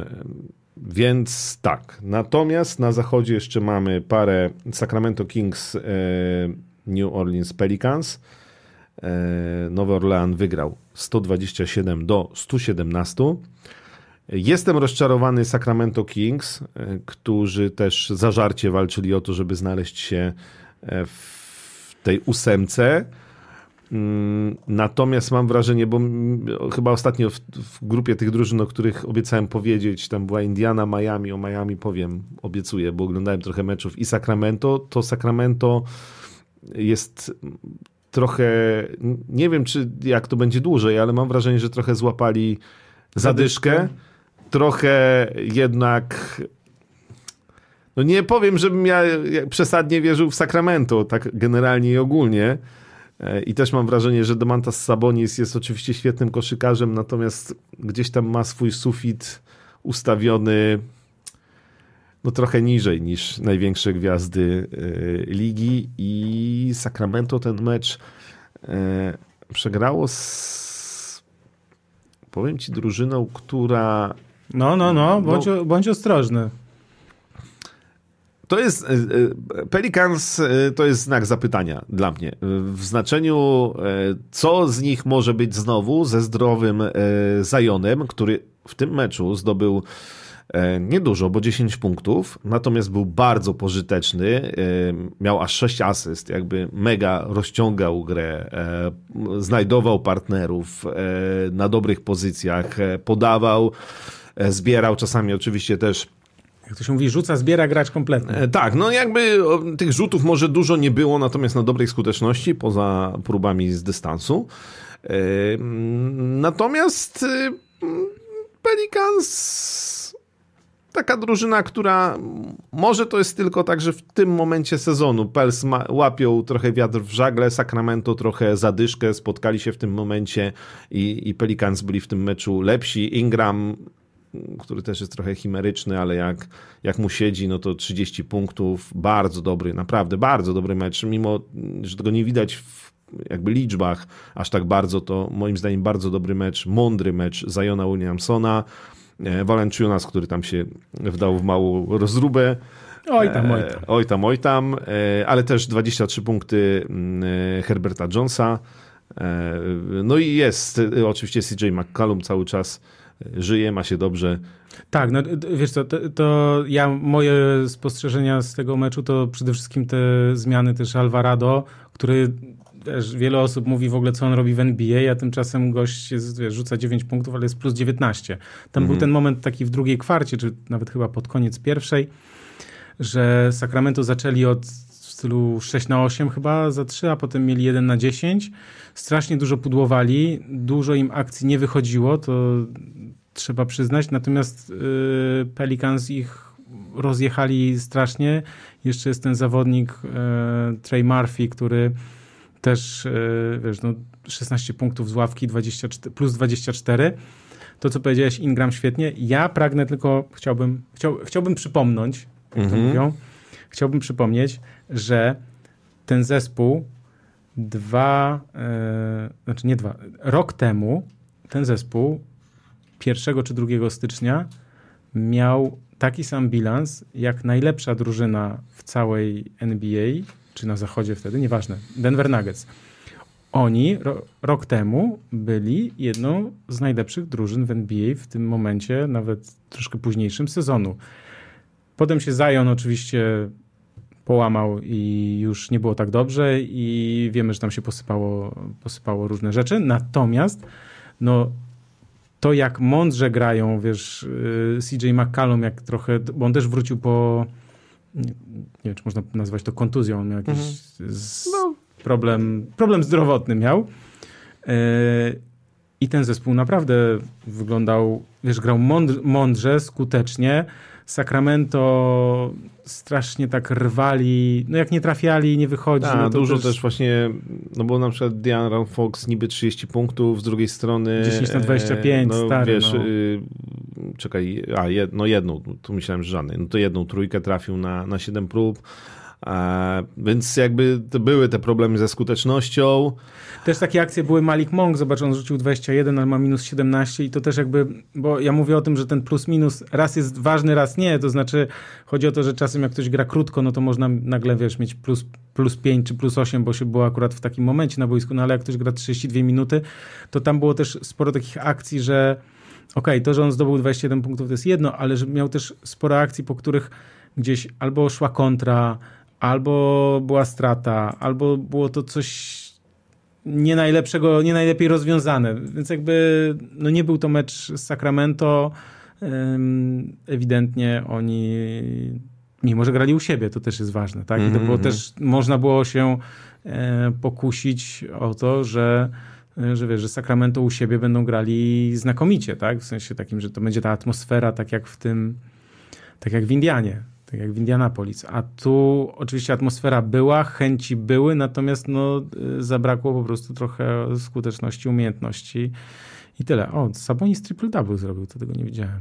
No tak, ale to właśnie to Sacramento wyglądało w liczbach lepiej niż tak naprawdę na, na parkiecie. Tak. I Diaron Fox i mm, Domantas Sabonis, mam wrażenie, że jak popatrzysz na ich statystyki, to one wyglądają nieźle. Punkty, zbiórki, asysty i te, ten, ale... Pelicans kontrolowali to spotkanie po tak, prostu. Tak, tak, tak. Pod tak. koniec pierwszej kwarty, Natomiast w drugiej kwarcie to nie zmienia faktu, że, że Sacramento jest też no, na tym mocnym zachodzie powiedziałbym, że takim solidnym średniakiem i też jeszcze sporo meczów wygra, szczególnie, że oni już w poprzednim sezonie pokazali, że potrafią i Diaron Fox e, chyba najszybszy rozgrywający e, tak, on, w lidze. On, tak, tak, tak. To też jest gość, który, który wreszcie dorósł do tego, żeby być liderem i gwiazdą NBA, więc to jest całkiem przyzwoicie ustawiona drużyna z Samonisem, którego ja nie wierzę, że on kiedykolwiek będzie tak dobry jak jego ojciec. To się raczej nie wydarzy, natomiast e, no być może tutaj w Sacramento to jest ok, e, żeby, żeby był gościem, wokół którego też toczy się gra, chociaż czasami, czasami mam wrażenie, że i on jakby trochę za dużo na siebie bierze i trochę te jednak oczekiwania są zbyt duże e, w stosunku do tego, co jednak Sabonis jest w stanie dać Sacramento. Ale nie zmienia faktu, że, że, że, że i Sacramento, i Nowy Orleans warto w tym sezonie oglądać, bo myślę, że jeszcze będzie parę fajnych meczów z ich udziałem. E, na razie Pelicans awansują dalej, a więc Zion przeciwko LeBronowi w półfinale to brzmi całkiem nieźle. Tak, no i to powiedzmy teraz, e, jak to będzie rozgrywane, bo to, to już dzisiaj, tak? W nocy. Dzisiaj w nocy w Las Vegas półfinały. Tak jest. Lakers grają z Pelicans, e, Bucks grają z Pacers i w sobotę, 9 to jest sobota, za dwa dni jest wielki finał tegoż turnieju w Las Vegas. E, no i to, to jest ten mecz, który nie będzie liczony do sezonu zasadniczego i... Nie będzie, czy będzie? Nie, finał nie będzie. A, finał nie będzie. Nie, półfinały tak, ale finał, finał jest 83 meczem nieliczonym do sezonu zasadniczego, z tego co A pamiętam. czy ty wiesz, że to jest Ojej, to jest piąta, 5 PM to jest przecież 23 Eastern, czyli oni, oni grają dzisiaj o 23. Czyli akurat idealnie po podcaście. To nawet no, więc... nie wiedziałem, że tak wcześnie grają. Więc spokojnie można sobie e, nockę, nockę z NBA zrobić, bo, bo no, no, wiesz, tutaj jest jeden mecz. Wygrywasz, awansujesz do finału. No, tak, tak. Będzie walka mega. Mam nadzieję, że w obu tych e, parach. Wiesz co, to tak. Ja powiem, że będzie Lakers Bucks i pewnie będzie Pelicans Pacers. Finał. E, co, ja, e, znaczy, wydaje mi się na wschodzie, że że jednak, że Milwaukee sobie poradzą z Indianą. No, że tutaj no oczywiście, to może się wydarzyć, że Indiana rzuci 145 punktów i nie wiem, Już gorzej nie grają we własnej hali, tylko w tym nie, no, Las Vegas. Nie? Nie, nie, nie, nie, bardzo, nie bardzo to widzę. Znaczy tutaj wydaje mi się, że, że Milwaukee Ja typuję Milwaukee na zwycięzcę w ogóle tego turnieju, więc... Ja również. No, więc tu jesteśmy zgodni. Na zachodzie może być ciekawie, naprawdę w tej rywalizacji Lakers, Pelicans. Pewnie dla NBA najlepiej by było, gdyby finał był no Lakers Milwaukee, nie? Ten, ale ja ci powiem, że moim zdaniem Pelicans mają szanse. Duże nawet, bym powiedział. Nie, no tak, tak, tak. To jakby tutaj to nie, bez dwóch zdań. To, to albo LeBron znowu wszystko udźwignie, e, albo tak. Dobra, jakbym miał typować, ja bym powiedział, że będzie Milwaukee Pelicans. Ty powiedziałeś co? Że Milwaukee Pelicans też, czy nie? Znaczy ja, ja powiedziałem, że powiem, że powiem Lakers Bucks, a, y, a, a, a pewnie tak. będzie Pelican Pacers. No. Realnie, no. jak miałbym stawiać pieniądze, to bym powiedział, że Milwaukee zagra z Nowym Orlanem w finale. Tak. Y, tak. No tak. może. Słuchajcie, to dobra, to przechodzimy dalej, tylko ja mam teraz y, krótką, krótkie ogłoszenie, bo przypominam, że lajki, subskrypcje, plusiki to jest to, co warto i to, o co prosimy. Jak ktoś nas słucha na Spotify, to prosimy, żeby zalogować na YouTube'a i dać plusika, a jak ktoś na YouTube ogląda, to niech wejdzie na Spotify'a i też tam da nam e, ocenę. E, oczywiście 5 na 5, wiadomo. Następny podcast, to tylko przypominam, że widzimy się za dwa tygodnie, czyli 21 grudnia i też już ustaliliśmy, że potem też się widzimy za dwa tygodnie, czyli 4 stycznia, więc można sobie w kalendarz wpisać 21 mm, grudnia oraz 4 stycznia.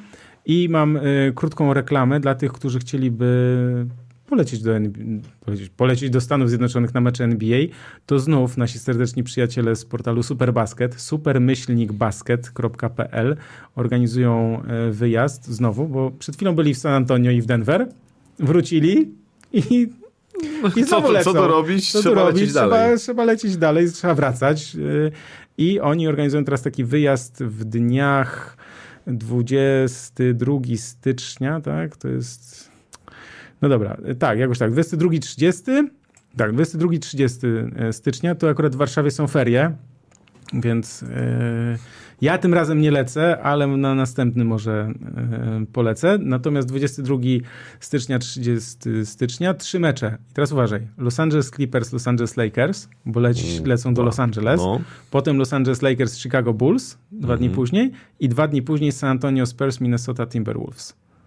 Zacne mecze. I dlaczego o tym mówię? Zaraz wrzucam link na czacie i będzie też w opisie. E, natomiast jak ktoś nas słucha, supermyślnikbasket.pl. E, cena jest niemała, natomiast na hasło ProBasket jest 6 e, stówek zniżki. Tylko trzeba się zgłosić do połowy grudnia, bo chcą już tak zamykać listę, bo już są chętni, więc tak, no, koszt jest niemały, bo sam wyjazd jest 12 tysięcy a jeszcze bilet lotniczy to tak ze 4,5. Więc yy, jest to nie, duży koszt, natomiast słuchajcie, przeżycie jest nie, jest nie z tej ziemi i powiem wam jeszcze jedną rzecz, że jak ktoś planuje, to że warto pojechać grupą, bo jednak w grupie yy, jest po prostu fajnie.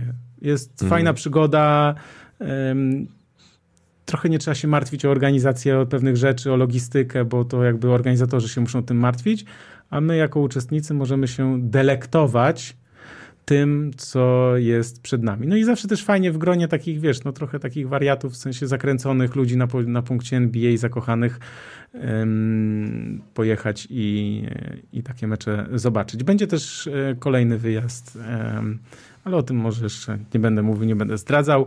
W każdym razie wrzuciłem link na czat na supermyślnikbasket.pl. Jest wyjazd na trzy mecze do Los Angeles 2 i jeden mecz w San Antonio. Tak jest. E, Maciej Kuczmarski pisze, Minnesota jest naprawdę i tu łapkę w górę e, dał kciuka. E, nie, nie będziemy dzisiaj mówić o Minnesocie, chociaż ja bym mógł, bo jestem... Ale ale nie będziemy, nie, nie zdążymy? Dobra. Możemy chwilę powiedzieć. Powie, no. Powiedzmy, że przy tej okazji, że Minnesota ma, uważaj, najlepszy start w historii yy, klubu, w swojej historii. nawet ta Minnesota z Kevinem Garnettem w składzie nie wystartowała tak dobrze. W tym momencie 16 wygranych, tylko 4 porażki, najlepszy bilans w lidze. Ale to ze względu na to, że zajmują pierwsze miejsce i to jest najdłużej, jak zajmują pierwsze miejsce, bo znowu tutaj Marcin z Crazy Stars, którego mhm. pozdrawiamy, wysłał mi, że oni mieli 20 lat temu początek 17-3, mhm. czyli lepszy, ale nie wiem, być może wtedy nie zajmowali, a może zajęli pierwsze miejsce wtedy. No w każdym razie, nieważne. Znakomity początek. Znakomity początek. E, to może być taki motyw przewodni też jakby, bo za chwilę o Orlando będziemy rozmawiać, e, to, to tak między tymi drużynami, jak sobie tutaj wypisałem, e, bo tu jest trenerem Chris Finch od 2021 roku, w Orlando jest Jamal Mosley też od 2021 roku i Minnesota było, ja wiem, było mnóstwo wątpliwości co do tego, czy Rudy Gobert i Carl Antony Towns e, są w stanie grać razem i co z tego wyjdzie. Natomiast ja mam wrażenie, że w Minneapolis, co nie jest oczywiste w historii tego klubu, e, jest od powiedzmy od tych dwóch sezonów, mniej więcej, może trochę dłużej, e, budowane budowana drużyna e, z jakimś tam pomysłem. Znaczy, to nie są e, przetrawione bez sensu piki w drafcie, to nie są głupie transfery, chociaż Kochany, ja przypomnę, że chyba jeden z moich podcastów w zeszłym sezonie nazywał się Najgorszy transfer w historii. Nie, ja wiem, że myśmy jakby y, y, y, to szczególnie pod względem tego, ile trzeba Rudiemu Gobertowi płacić. Znaczy już płacić, jak... ale ile się za niego oddało. Tak, i ile się oddało. Natomiast to już on jak podpisywał tego Maxa z Utah Jazz, to mówiliśmy, że no okej, okay, no ale za Rudiego Goberta tyle hajsu, a później Minnesota ile oddała. Natomiast, natomiast w tym sezonie to działa. Carl Antony Towns i Rudy Gobert uzupełniają się na parkiecie, więc, więc naprawdę ich się ogląda z przyjemnością. Mike Conley, który jest takim graczem zarządzający tym wszystkim trochę z drugiego planu. On nie musi być największą gwiazdą. Oczywiście tą tak naprawdę największą gwiazdą e, na lata e, i może być, mo, być może w przyszłości większą gwiazdą w historii klubu niż Kevin Garnett jest oczywiście Antony Edwards, e, który ktoś tutaj napisał przed chwilą, czy ma takie same kocie ruchy jak e, MJ. Michael Jordan? Tak. No bo jest, jest, zaczyna być porównywany. Oczywiście nie chodzi o to, że Anthony Edwards będzie teraz największą gwiazdą NBA, ale ma rzeczywiście w sobie tę lekkość i ogromny dynamit i bez, bezczelność po tak, prostu. Tak, bezczelność taką... Wojskową, do, pozytywną. Dobrym, tak, pozytywną, że jakby bierze piłkę i robi co chce i zarządza drużyną. Jest niezła ławka rezerwowych e, w Minnesocie. Trochę, trochę mam wrażenie, że się powtarzam, no ale tutaj akurat Minnesota od początku sezonu wygląda naprawdę dobrze, bo czy Reed, e, czy Jade McDaniels który przecież jest, ale w ogóle, bo Minnesota, znaczy Minnesota to generalnie dobrze broni, e, ale jak masz takich ludzi jak, jak McDaniels. E, on chyba teraz ma kontuzję, ale. No. A, a, tak, no ale jakby mówiąc ogólnie, tak, jest w stanie ci wybronić każdego, e, no to, no to jest, wiesz, to, to też ta właśnie ławka rezerwowych, defensywa doskonale działająca. To już w tamtym sezonie było. W ataku masz Antonego Edwardsa, masz tego Antonego Townsa, tak, który uwielbia zdobywać punkty, masz Rudiego Goberta, który gdzieś tam się w końcu odnalazł w tej drużynie.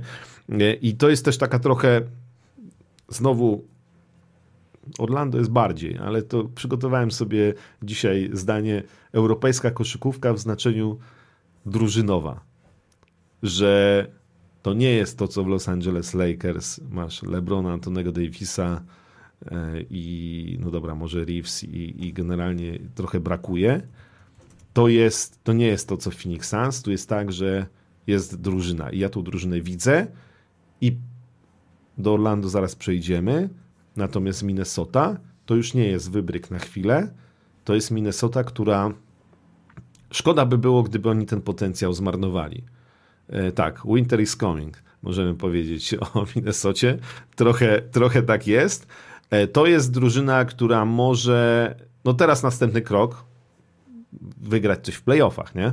Tak. E, który, który jest przed ekipą z Minneapolis. Bo w sezonie zasadniczym oni w tym sezonie, oni będą bardzo wysoko na koniec sezonu zasadniczego. Nie wiem, czy wygrają Zachód, ale, ale pewnie w top 3 powinni być, jak tam się nic nie, nie zdarzy, jakiegoś, nie wiem, jakaś plaga kontuzji z taką grą. Natomiast oczywiście później zostaje jeszcze pytanie playoff, jak playoffy, bo to jest oddzielna to, historia. To, to, to ale to, to, to, to ja mówię tak, no to jest drużyna na lata. Oczywiście kwestia jeszcze jest tego jakby rozwiązania za chwilę, za moment z, mm, spraw kontraktowych, nie? No bo jak masz no znowu... Z Townsem to jest... Tak, ta, no... jakby za dużo ludzi, którzy dobrze grają, to trochę case Golden State Warriors. To ci wyrasta drużyna mistrzowska, ale w pewnym momencie jak masz kilku zawodników z maksymalnymi kontraktami, jeszcze kilku z bardzo dużymi, to się zaczynają robić problemy, a wiemy, że to będzie coraz trudniejsze, tak? Jakby wydawanie nawet tych pieniędzy ponad e, salary cap w następnych latach. Tak, no i znaczy problem z Townsem jest taki, że po prostu on e, w przyszłym sezonie będzie miał prawie 50 milionów i tam potem jeszcze przez kilka lat ważną umowę i nie wiadomo, czy po prostu się zmieści, czy to pomieści budżet po prostu klubu, e, mieć Goberta, Townsa i Edwardsa to jest jedna rzecz, dlatego się tak mówiło o tym, że ewentualnie Towns miałby odejść i tak dalej. Ważna kwestia jest taka, że Tim Connelly, który jest generalnym menedżerem klubu, on pracował wcześniej w Denver Nuggets i to jest też ważna historia. I on ma ogólnie taką taktykę, że y, chrzanić ten small ball gramy wysokimi. Dawaj mnie tu, gramy wysokimi. I dlatego był Jokic i Nurkic, dlatego byli wybrani w drafcie, bo Denver stwierdzili, znaczy on stwierdził i tam sztab, że lecimy, robimy wysokich, znaczy gramy wysokimi. I to samo, tą, tą samą koncepcję on przyjął w Minnesocie. Czyli po prostu, dobra, mamy Townsa, dawaj Goberta. I w zeszłym roku to był nie wypał, tam zresztą no, był niewypał, zresztą, yy, bo oni grali ten play-inowy mecz z Lakersami i chyba nawet Gobert nie grał, bo był zawieszony. Nie było tak? Nie było tak, że on nie grał, bo był zawieszony? No w każdym razie, tak czy nie? Jak to było? No dobra. Yy, nieważne. Sprawdzimy. Dobra, Sprawdzimy, bo ja wy sprawdzicie. Tej, no, tej, no. Tak, w każdym razie jest, w tym sezonie ta różnica jest taka, że to, co powiedziałeś, Mike Conley jest, a nie ma D'Angelo Russella. To jest przede wszystkim super ważna rzecz. Natomiast druga sprawa jest y, taka, że Towns uznał Edwardsa za lidera drużyny. To znaczy, bo wcześniej, rok temu, to oni tak, przecież mówiłeś trochę, że jest tam konflikt między nimi, przecież Towns coś mówił o tym, że ten za dużo tam kurczaka je w fast foodach, coś tam jakieś były takie, wiesz, docinki. E, natomiast też jest bardzo ważna kwestia taka, że Gobert gra znowu tak jak Rudy Gobert znany z Utah Jazz a nie ten znaczy przede sezonu... wszystkim z nastawieniem na obronę, na zbiórki, a nie, że nagle on ma być pierwszą opcją w ataku. Tak. E, jakieś takie pomysły. Karl Antony Towns też oczywiście on bo wiadomo, że w ataku jest więcej, ale to też nie jest tak, że w no pewnym momencie, że ja to będę rzucał trójki, bo ja jestem najlepszym wysokim odrzutów za trzy punkty i reszta mnie nie interesuje, więc to ogólnie się udało to poskładać. Ja mam nie wiem, może naciąganą też teorię co do mm, Chrisa Fincha, więc właśnie szkoleniowca Minnesoty, że jak ktoś e, był, e, co prawda dawno temu, ale jednak mistrzem Belgii, e, pracował gdzieś tam w Niemczech, w Wielkiej Brytanii, zanim został asystentem klubów NBA i w końcu dostał pracę E, w Minnesocie, to gdzieś tam trochę musi tej europejskiej koszykówki w głowie zostać. No on podobno, wiesz, ja aż tak, aż tak się na tym nie znam, ale uznaję, że są mądrzejsi ode mnie, których ja słucham i mają jakby to wszystko z bliska, no to ja ostatnio usłyszałem taką teorię, że to jest jeden z najlepszych trenerów, jeśli chodzi o kółko i krzyżyk, czyli X and O's, czyli po prostu taktykę, rozrysowywanie pewnych rzeczy i tak dalej, nie? Więc jakby y, być może tak jest, nie wiem, za mało Minnesota oglądałem, żeby to takie wnioski też trochę nie mam do tego takiej e, pewności, że mogę aż tak kogoś oceniać. To nie. Nie, nie, ale, ale być może tak jest właśnie. Generalnie polecamy oglądać Minnesota i e, z tego wszystkiego mm, to Antonego Edwardsa z naprawdę dużą, dużą przyjemnością, ale ogólnie gry Minnesoty, która mówimy, i w obronie, i w ataku wygląda bardzo dobrze i to nie jest przypadek i To nie jest jednorazowy wybryk, to jest szansa na to, że w Minneapolis nawiążą przynajmniej do czasów Kevina e, Garneta. E, w najbliższych sezonach, jeśli tam się nic złego nie wydarzy, to jest na to szansa. Okej. Okay, Orlando Magic. Orlando Magic, bardzo proszę. Bo to jest drużyna, o której musimy powiedzieć. No Chociaż dobra. E, przegrali dwa ostatnie mecze. Tak na złość nam. E, e, tak. Bo i... planowaliśmy Orlando, no bo e, trochę, trochę nam zabrakło tego tematu, nie było czasu, a Orlando warto powiedzieć, bo no wciąż są na trzecim miejscu na wschodzie, mimo tych dwóch ostatnich porażek, to jakby nie patrzeć, to w ostatnich 10 meczach wygrali 8 i ostatnie dwa właśnie przegrali, no ale to niczego nie zmienia, bo to jest drużyna, która tak jak Minnesota jest jeszcze młodsza, tak, bo jest bardzo młoda. Natomiast to jest drużyna, która już moim zdaniem nie jest chwilowym wybrykiem. To jest drużyna, która jest gotowa na coraz większe rzeczy. Patrzę też na to przez pryzmat poprzedniego sezonu, kiedy oni zaczęli fatalnie, ale już druga część sezonu była bardzo solidna, w znaczeniu dużo wygranych meczów i widać tam pomysł, widać, że to się wszystko rozwija. I tu jest jeszcze bardziej widoczne właśnie to, co, o czym ja mówię, europejska koszykówka, czyli taka koszykówka zespołowa, taka koszykówka, w której e, tak naprawdę grasz rotacją 10 zawodników, nie ma takiego jednego jakiegoś mega lidera. E, no, Franz Wagner. Franz Wagner, no dobra, ale no wiadomo, że jest, jest bankero, natomiast on nie jest takim liderem e, zabierającym całą grę pod siebie i no, często bywa pierwszoplanową postacią. Natomiast właśnie jest Franz Wagner, jest Mo Wagner, znaczy dwóch braci e, Wagnerów, to jest w ogóle niesamowicie i też e, ich gra czasami razem, tak, na, e, między sobą to jest, wie, ty masz brata? Mam. Masz. A ty grałeś, bo ja mam na przykład młodszego brata, on dwa lata młodszy ode mnie i był lepszy w kosza i ja na przykład z moim bratem lubiłem grać, ale chociaż te, teraz sobie myślę, że pewnie także dlatego, że był lepszy, więc to trochę zawsze dla mnie było, wiesz, lepiej, że jak coś to ten, nie? To... Nie, mój, to, mój brat nie grał w kosze. Nie, no to, to ten, ale tutaj mamy potencjał bardzo powiedziałbym zbliżony, bardzo wysoki obu braci Wagnerów i z e, oczywiście ogromnymi plusami dla Orlando Magic. E, jest mnóstwo postaci w stylu, nie wiem, Jelena Saxa, Antony Cole, tak? takich gości, którzy e, niby gdzieś tam nie są pierwszoplanowymi postaciami, ale, e, ale w każdej chwili mogą te pierwszoplanowe role przejąć. I, I to jest też zespół, który się bardzo dobrze ogląda, bo znowu oni świetnie bronią. Znaczy Orlando ogląda się z przyjemnością w ataku, bo są efektowni i efektywni, natomiast ta ich obrona, co w tych dwóch ostatnich meczach może oczywiście, jak po porażkach to się zawsze trudniej rozmawia, natomiast generalnie e, oni są w stanie wybronić każdego i jakby na... To nie jest drużyna, wiesz... Jakby... tylko uzupełnię, bo nie, nie, będziesz zaraz kontynuował, ja uzupełnię, że drugi, e, drugi mają Boże, chciałem szybko powiedzieć, się zakręciłem. No kurczę blady, mm. przepraszam. To nie zgub myśli.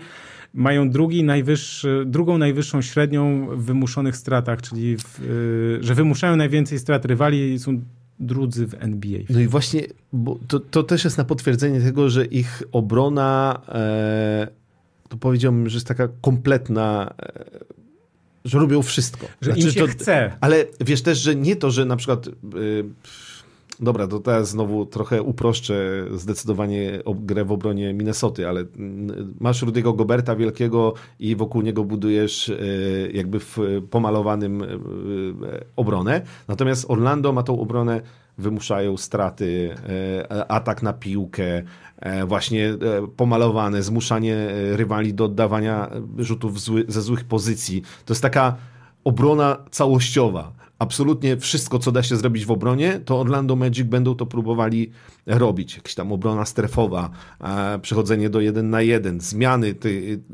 To jest mega. Jakby ja aż takim specjalistą nie jestem, natomiast to nie trzeba być e, wielkim specjalistą, żeby zobaczyć, jak Orlando Magic pracują w defensywie i jak to fajnie wygląda. No bo później w ataku to wychodzą takie akcje, jak ta też następny viral obok tej akcji Janisa z, po, po półtora kozła przez parkiet, no to ten wsad, który jakby naśladował słynną akcję Dwayna Wade'a i LeBrona Jamesa. to było, świetne. Więc, e... ja, to ja to dodawałem na Twitterze chyba, tak? To... No, więc, więc to są takie rzeczy, które oczywiście niosą się później w świat i zostają wiralami, natomiast to jest jakiś tam wycinek, ale wycinek, który e, pokaz- no, jest, jest częścią większej bardzo fajnej całości. Orlando, Magic w tym sezonie najbardziej drużynowa koszykówka w lidze i podobnie jak Minnesota, to już jest drużyna gotowa mm, do wygrywania i teraz następny krok trzeba zrobić w playoffach. Tak? Tam młodzież e, musi następny krok zrobić playoffach. Tak, jeśli chodzi o Orlando, to też ja powiem taką ważną rzecz, bo było odnośnie Bankero, był taki E, było takie pytanie, tak, bo on jest e, silnym skrzydłowym. Ktoś mówił, że on może bardziej na centrze, czy coś. Trochę była taka niejasność, kiedy on przychodził, na jakiej on będzie grał pozycji, kogo będzie krył i tak dalej. No okazuje się, że jest w stanie grać też e, w obronie. Natomiast ważna kwestia jest taka, że on ma, żeby nie skłamać, to co powiedziałeś, że oni grają tak zespołowo, to on ma najwyższą średnią asyst w ogóle w zespole, jeśli ja się nie mylę. Bo ma tych asyst 4,7 to nie jest niby dużo, bo oni po prostu strasznie grają. Tam nie ma tego jednego rozgrywającego, w sensie, bo Cole, e, Cole Antony wchodzi e, z ławki w ogóle e, i też on lubi dużo rzucać, w sensie to jest rozgrywający, ale lubi dużo rzucać. Jalen Sachs no to to jest jakby on gra bardziej na dwójce, ale no, Markel Fultz, ale on grał tylko w pięciu tak, meczach, tak, więc jakby tak, tak, tak, nieważne. W każdym razie to jest taki zespół bardzo zbilansowany, jak to się ładnie mówi. No, ale jak nawet popatrzysz na, na punkty, Bankero e, 20, 26 to jest najskuteczniejszy zawodnik, natomiast e, Kolantony 15 punktów, Mo Wagner prawie 13, Franz Wagner e, 20, troszkę mniej niż Bankero, e, Sachs 12, no Fultz to tylko 5 meczów, ale też 12 punktów, e, Wendell Carter ponad 9, Isaac, no też go trochę brakowało, 6 punktów, Harris prawie 8. Ilu to jest zawodników? Masz zawodników do grania, masz długą ławkę tak. też. No to jest, to, to jest to właśnie ta... Dobra, ale też powiedzmy z czego to wynika, bo przypomnijmy... Jeszcze Goga Bitadze. No tak, tak, on wychodzi w ogóle w pierwszej piątce, człowieku, proszę tu nie śmiać. Nie, Ale, ja się nie śmieję, no to jest... E, jakby... Przypomnijmy to, co w ogóle jakby przyniosło taki, no ten, ten efekt, który teraz jest, to znaczy, że... Zaorajmy wszystko, tak, posadźmy buraki i budujmy drużynę od nowa. Tak, bo oni mieli przecież Wucewicza, i mieli jeszcze Arona Gordona przecież. No tak, i mieli drużynę, która e, tak nie było bujała. wiadomo dokąd idzie. W pewnym momencie robiła postęp do pewnego momentu i tym momentem była pierwsza runda playoffów i właściwie e, nie wiadomo było, co robić dalej, więc oni poszli... Tak, oni, byli, w, oni byli w środku stawki, stwierdzili, że to nie ma sensu, e, takie bujanie się, zróbmy to, że po prostu oddajmy tych lepszych, których możemy, tak? czyli właśnie Wucewicza. Przecież e, Wucewicz poszedł e, za e, Franca Wagnera, tak? Za, za pik w drafcie, w sensie, jeśli ja się teraz nie mylę, czy tak nie było? Kurczę, teraz widzisz. To... Mogło tak być. Natomiast no, jakby na, na kanwie oddania Wucewicza, Arona Gordona i jakby w, właściwie całej tamtejszej drużyny e, powstał zespół, w którym masz Bankero, masz dwóch Wagnerów e, i masz e, drużynę, która może być e, mega teamem też w, na, na, najbliższe lata tak naprawdę w, na wschodzie. No i tutaj, jak mówiliśmy, Minnesota. Dobrze, tak, tak, przepraszam, e, tak. I oni też, bo sobie tutaj sięgnąłem gdzieś do tych to lat kilku. 2021. 21 tak? za mhm. Wucewicza i Alfaruka Aminu dostali Otto Portera Juniora, którego już tam nie ma, mhm. ale Wendell Carter Jr., który gra bardzo dobrze. Mhm. E, nie wiem, czy nie jest kontuzjowany teraz, ale... No, on też mało meczów grał, no ale... 2000... To... I teraz mhm. tak, pierwszą rundę draftu numer 8 y, z 2021, gdzie wygra... wybrali Franca Wagnera i 2023, czyli w tym roku e, Jetta Howarda. to akurat nie przyglądałem się temu zawodnikowi. Nie wiem, jak to tam funkcjonuje i czy to jest jakiś świetny wybór. A w każdym razie chodzi mi o to, że za tego Wucewicza, którego się pozbyli, to udało się właśnie takie e, otrzymać smaczki. Potem za Arona Gordona e, e, przyszedł Gary Harris, który jest ciekawym uzupełnieniem w ogóle tego, tego młodego zespołu. I też jest ciekawa jeszcze jedna rzecz. Joe Ingles tam jest. On im zawyża średnią wiekową, no. Ale słuchaj, i wszyscy, znaczy w trakcie, przed sezonem ja mówię, Joe Ingles tam? I mówię tak, ale trochę po co? W sensie takim, że on on ma tam grać, czy co on ma tam robić? Natomiast się okazało, że jednak ktoś zrobił taki bardzo dobry research i stwierdził, że potrzebujemy kogoś, kto jednak da tym chłopakom trochę mądrości, doświadczenia. No taki weteran, weteran. amerykańskie podejście. Ale, wiesz, bo są różni weterani, to znaczy mhm. są tacy, którzy, wiesz, po prostu mają to w nosie, i nie są tego typu, nazwijmy to, mentorami dla, mhm. dla, dla, dla młodszych e, kolegów. Natomiast Joe Ingles okazało się, i to ktoś musiał sprawdzić wcześniej, że on właśnie spełnia taką świetną rolę, mm, taką, wiesz, no nie wiem, jak Jeff Green na przykład pełnił taką rolę w Denver Nuggets, tak? Czyli taki zawodnik, który, no Jeff Green też takie do, dobre zmiany dawał, ale yy, no wiesz o co mi chodzi, no. Wiem. Okazało się, że to, że to Tam wszystko jest... działa. Znaczy to jest, to sami zawodnicy w wywiadach, to Mankero chyba coś takiego powiedział, że on to się czuje tam cały czas jak na uczelni, że, że to nie jest y, zawodowa drużyna koszykówki złożona z biznesmenów, tylko to jest grupa chłopaków, którzy się świetnie bawią. I to, to widać na boisku. Tak. I to naprawdę, w sensie warto, warto sobie włączyć Orlando Magic. Oczywiście też, tak jak właśnie na, na złość, ja też zrobiłem zdjęcie sobie w trakcie tego meczu z Cleveland, co oni tam przegrali, mówiąc najogólniej. I też właśnie oczywiście tego meczu się nie, nie wlicza, natomiast Orlando Magic, ta statystyka, że w pierwszych 16 meczach tracili niecałe 107 punktów, a w ostatnich czterech meczach 123 prawie. Yy, I nagle z pomalowanego 10 punktów więcej tracą, i yy, rywale mają 5 punktów więcej, jeśli chodzi o szybki atak. No i też nagle defensive ten ranking spadli z drugiego na 22. Znaczy w, w tych ostatnich czterech mhm. byli na 22. Więc jakby yy, musimy zobaczyć, czy to jest tylko wiesz, szał początek sezonu yy, i teraz będzie już troszkę tak jak. Znaczy, ja nie wierzę, że oni skończą sezon na trzecim miejscu na wschodzie, ale wierzę w to, że spokojnie wejdą do playoffów. Znaczy, to też. Yy...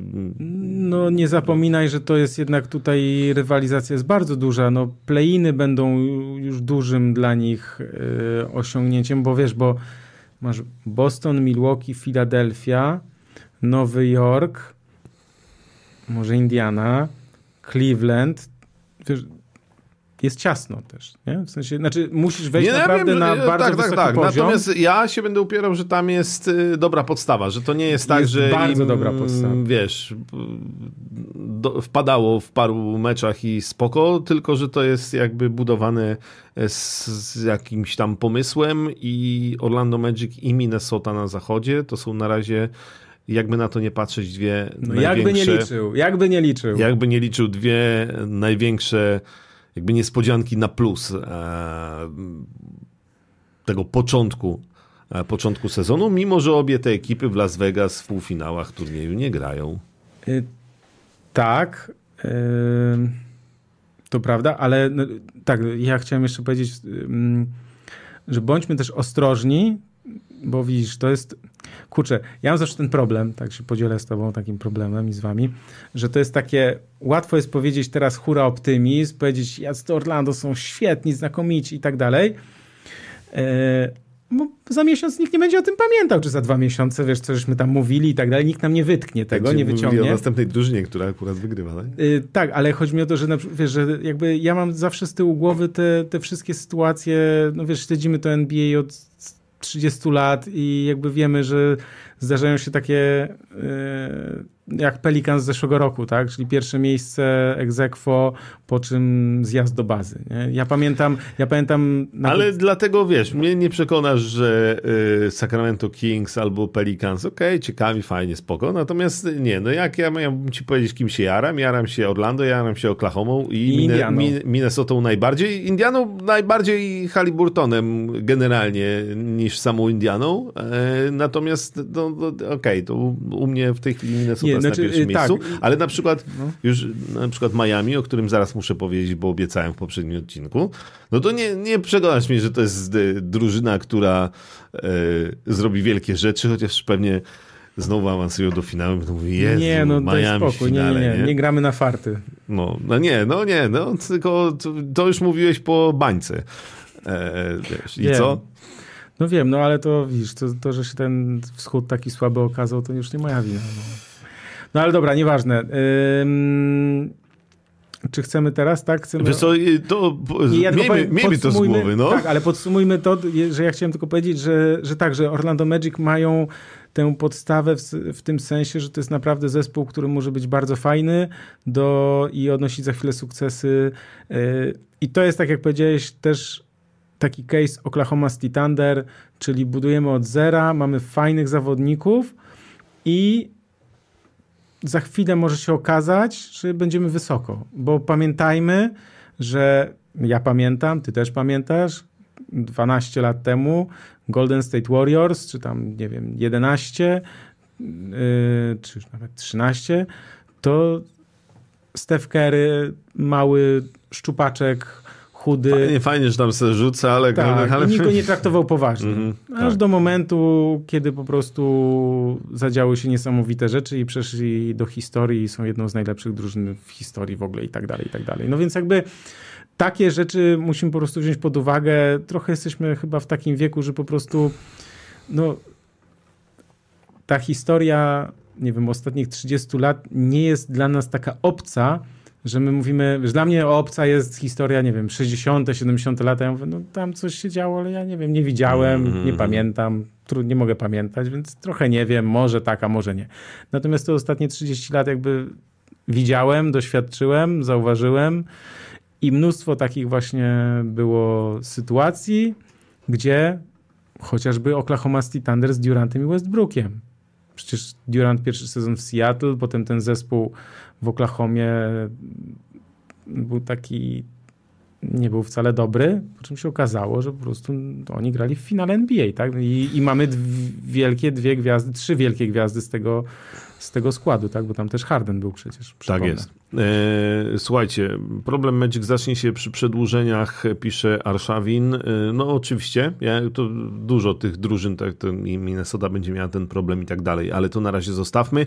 E, Piotr Sosnowski, Detroit Pistons faworytem. Ja tylko powiem, do Detroit Pistons to jest. Marcin, mi napisał, Marcin mi napisał też taką rzecz. Mhm. E, pozdrawiam po raz kolejny. Marcin napisał, że odnośnie Pistons to są na dobrej drodze, aby pobić rekord najmniejszej liczby wygranych w roku kalendarzowym w historii NBA.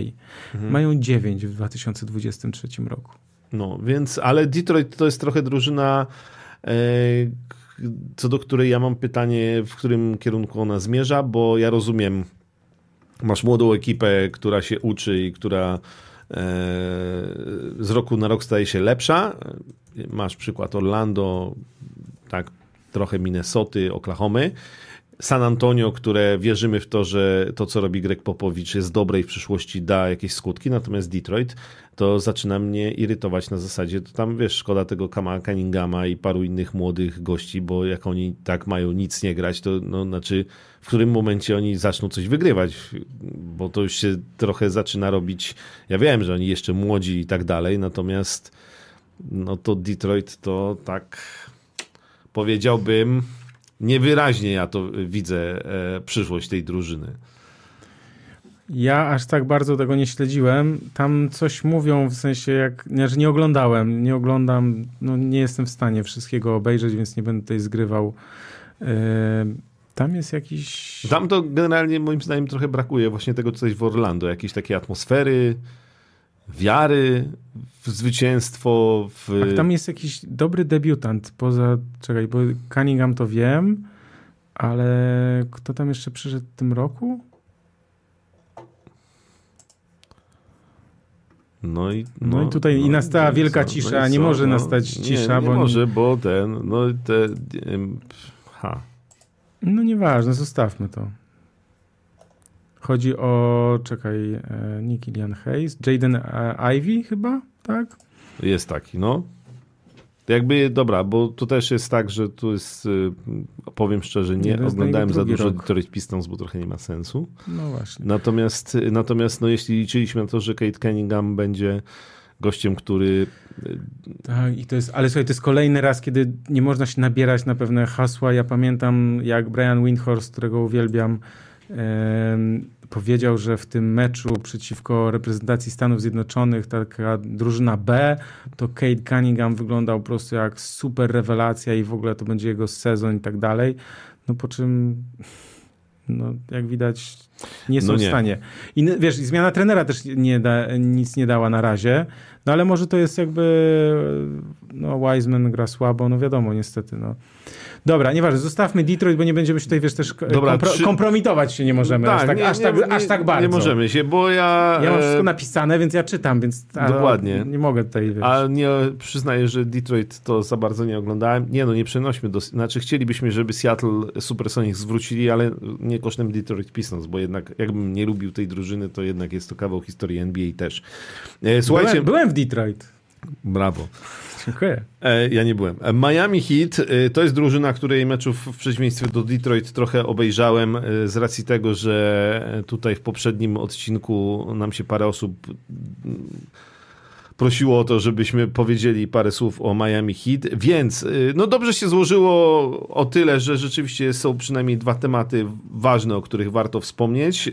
Natomiast samo Miami ja nie wierzę, że po raz trzeci zagrały w finale. W znaczeniu nie lekceważę Jimmy'ego Butlera i nieśmiertel, nieśmiertelnego e, Kyla Lauriego, natomiast, natomiast nie, trzeci raz to się nie uda i nie wydarzy. Aczkolwiek no to Miami gdzieś tam na tym wschodzie będzie sobie e, istniało, szczególnie, że no to jest oczywiście też genialnie pracująca organizacja, w, tym sensie, że no nie wiem, jak za wzór stawiamy San Antonio Spurs, to Miami też jest, e, tam wszystko jest na e, tip-top zrobione i zarządzane, co pokazują e, nazwiska dwóch graczy, o których chciałem wspomnieć, a którzy już pewnie wszyscy doskonale wiedzą, u nas jeszcze w podcaście o nich nie było, bo Miami jakoś nie było nigdy okazji porozmawiać. Po pierwsze to niejaki Jaime Hackes Jr., o kurczę, ja tu, słuchajcie, przygotowałem sobie, mówię o Miami. No dobra, trochę coś tam widziałem, mówię, przygotuję sobie, błysnę, tutaj właśnie o nim opowiem, bo pewnie polecisz sztampą. Tyler Hero, kontuzjowany, Bam Adebayo, Jimmy Butler, a tu proszę. Nie, no to jest gość, który jest absolutnie niesamowity. Jeżeli, wiesz, my mówiliśmy tam Kate Cunningham i tak dalej, bierzesz gościa z osiemnastką z draftu, no to nie, no dobra, to jest ciągle pierwsza runda, ale numer 18 to nie jest oczywisty wybór, szczególnie, że to jest gość, który co dzisiaj jest coraz mniej popularny, E, skończył studia, skończył college, 4 lata na UCLA i po tych 4 latach przystąpił Ale nie ma 24 lat, tylko 22, nie, 20, więc też bez przesady. Wiem, może wcześniej zaczął. No on jest tam pół Meksykaninem, chociaż mama też gdzieś tam pochodzenie norweskie. Generalnie urodził się w Kalifornii, więc obywatel Stanów Zjednoczonych, mimo że e, no, nazwisko jest e, meksykańskie, hiszpańsko brzmiące. E, no i gość wchodzi na parkiet, y, łamie kostki wszystkim po kolei, rzuca nam średnio 12 punktów, robi co chce w ogóle. No nie... On, słuchaj, on miał, on w lidze letniej grał i tam było takie, usłyszałem takie określenie, zresztą potem to zobaczyłem, to yy, kto to powiedział, że yy, ktoś powiedział, że on wyglądał na tle tych innych, to wygląda jak starszy brat po prostu, który wyszedz z licealistami zagrać, no bo gość jest, wiesz, już, już dorosły, tak, a tam, wiesz, tam takie... No ogólnie wygląda jak no, też byłby wygląda na... tam czwartym muszkieterem, e, ogólnie, zawodnik, z Meksyku, no. zawodnik pochodzący z Meksyku, no to proszę, to on to właśnie tak wygląda, e, Tak jest, natomiast, natomiast e, no, lekkość i jakby ta bezczelność, z którą on e, wchodzi na parkiet i robi co chce, no to, to, to jest też niesamowite. I jakby to też pokazuje, jak można dobrze wybrać w drafcie, niekoniecznie z numerem pierwszym, drugim albo trzecim, a mając osiemnastkę, no to wykorzystaj ją tak, że wybierasz e, tegoż gracza. Tak, ale to ja muszę wejść i powiedzieć o tym, bo nie wszyscy słuchają wszystkich odcinków, ja mogę błysnąć, więc błysnę. Chodzi o to, że oni wybrali z osiemnastką zawodnika już doświadczonego, który może im pomóc teraz i ogólnie jest taka tendencja być może w NBA przez te zmiany w przepisach o zarobkach, że ogólnie w drafcie zaczną wybierać zawodników takich właśnie jak on, czyli już nazwijmy to na wpół ukształtowanych, to znaczy takich, którzy mogą dać ci już teraz, a nie są tak zwanymi nieoszlifowanymi diamentami. I oddaję Ci głos. E, dobra, a druga postać, o której chcę wspomnieć, to jest e, Orlando Robinson, nie Duncan Robinson, którego trzeba bo w ogóle w Miami to jest taki problem, że tam moim zdaniem za dużo ludzi pożytecznych w ataku trzeba chować w obronie, bo nie potrafią bronić i tam Tyler Hero czy Duncan Robinson są tego przykładami. Natomiast Orlando Robinson jest takim 208 cm wzrostu czwórko-piątką, silny skrzydłowy center, no, zagra tyłem do kosza jak trzeba, zbierze jak trzeba, rzuci za trzy jak trzeba, ma wspaniałą statystykę rzutów za trzy z tego sezonu. 1 na 1? Nie, 6 na 7. O kurde. E, więc on czasami rzuca, Osta, w ostatnim meczu 2 na 3, bo Bama Bayo nie grał, więc on grał dużo więcej. E, no i mamy w tej chwili dwóch Robinsonów e, w Miami to jest taki gość, który, wiesz, kolejna nieoczywista postać. Znaczy Miami Heat, jeśli miałbym e, powiedzieć, w czym są specjalistami i co mi akurat imponuje, no to to, że pewnie Pat Riley i generalnie cały sztab e, i Erik Spelstra i tak dalej e, są w stanie wyszukiwać takich zupełnie nieoczywistych gości, jak właśnie ten Jaime Hackes Jr., jak Orlando Robinson, wiesz, tam Caleb, Caleb Martin świetnie gra na przykład w tym sezonie i tak dalej, i tak dalej.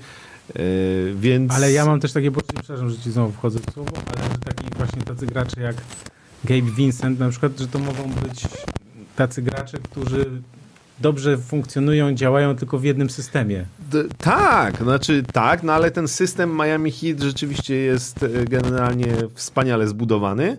E, co nie zmieni faktu, że ja nie zacznę nagle Miami Heat jakoś oglądać nałogowo i też e, wiesz, nie, nie pokocham tej drużyny, mimo że gdzieś tam Jimmy'ego Butlera oczywiście szanuję, natomiast e, za każdym razem jak widzę zapowiedź meczu, i są te główki e, wstawione, e, to oczywiście cały czas cały czas... E, trener z fryzurą boczną, kiedy tak, było tak, takie tak, tak, powiedzonko tak. i to bocznica... Jimmy Butler... Jimmy Bocznica. Jimmy Butler z tą fryzurą, do której no, do zdjęć pozował przed sezonem z no to zresztą wiemy wszyscy, nie? rozpuścił te swoje włosy więc wygląda jak wygląda, no i to zdjęcie jest cały czas używane.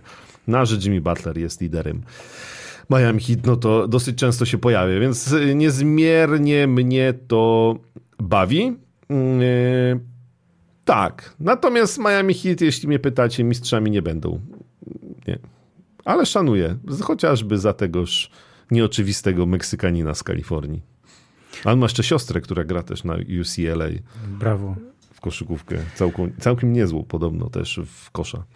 E, przypominam, że możecie nas też zaprosić na wirtualną e, kawę. Wrzuciłem link na czat, jest też w opisie. Też zachęcam, w opisie filmu jest e, link do kanału na WhatsAppie, bo taki jest też kanał na WhatsAppie. Ja tam czasem coś wrzucę, więc też można sobie dodać, zobaczyć jak to działa i funkcjonuje. Kochany, bo my się zbliżamy ku końcowi. To natomiast... tylko Clippers i kwalifikacje olimpijskie.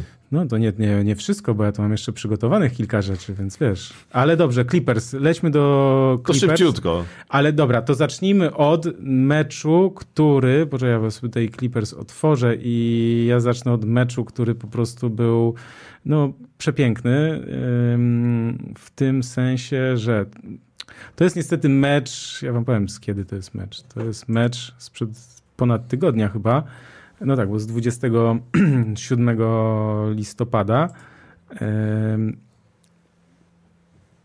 to jest mecz y, Los Angeles Clippers Denver Nuggets. To jest mecz, w którym Nikola Jokic i Jamal Murray odpoczywali. I Aaron Gordon również. I wyszedł y, Justin Holiday, tak? Y, Michael Porter Jr. DeAndre Jordan został odkopany, słuchaj, z, y, wiesz, gdzieś tam z szafy, z magazynku gdzieś wyciągnięty i gość rzuca, słuchaj, uwaga, 21 punktów, 13 zbiórek. E, Reggie Jackson, który też grał w Clippers, dostał, wiesz, ten filmik taki w ogóle tam wspominkowy i tak dalej, 35 punktów, 13 asyst i Denver Nuggets drugim składem rozjechali po prostu Clippersów. To było to było naprawdę coś, co ja się tak uśmiechnąłem, bo jak to zobaczyłem. Natomiast jeszcze Clippers grali też, y, bo nie wiem, czy chcemy tak powiedzieć jeszcze o ich meczach. Ja, czy... co, ja chciałbym jedną ważną rzecz a propos tego powiedzieć. E, oni z Denver Nuggets już w najmocniejszym, najmocniejszym składzie grali minionej nocy. Tak. Ja wiem, ale chciałem tam to wspomnieć i przypomnieć. Tak, no ale jakby właśnie to, to niech to będzie punktem wyjścia, że ten mecz z Denver już w najmocniejszym składzie wygrali 111 do 102.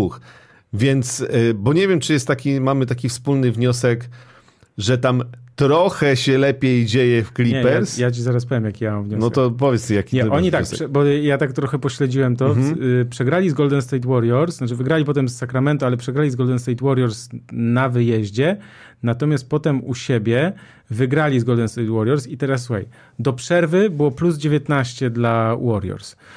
E, po zmianie stron Moody trafił w pierwszej akcji trójkę i było plus 22. Natomiast to, co zrobili Clippers w drugiej połowie, to no to, to ja byłem w szoku, mówiąc najogólniej. To znaczy, oni tak ich przycisnęli w obronie, ale tak okrutnie, że Steph po prostu nie był w stanie oddawać rzutów, albo jak oddawał to z mega trudnych y, pozycji. Tam jeszcze na 38 sekund było, przed końcem było 112 do, do 108 dla Golden State Warriors.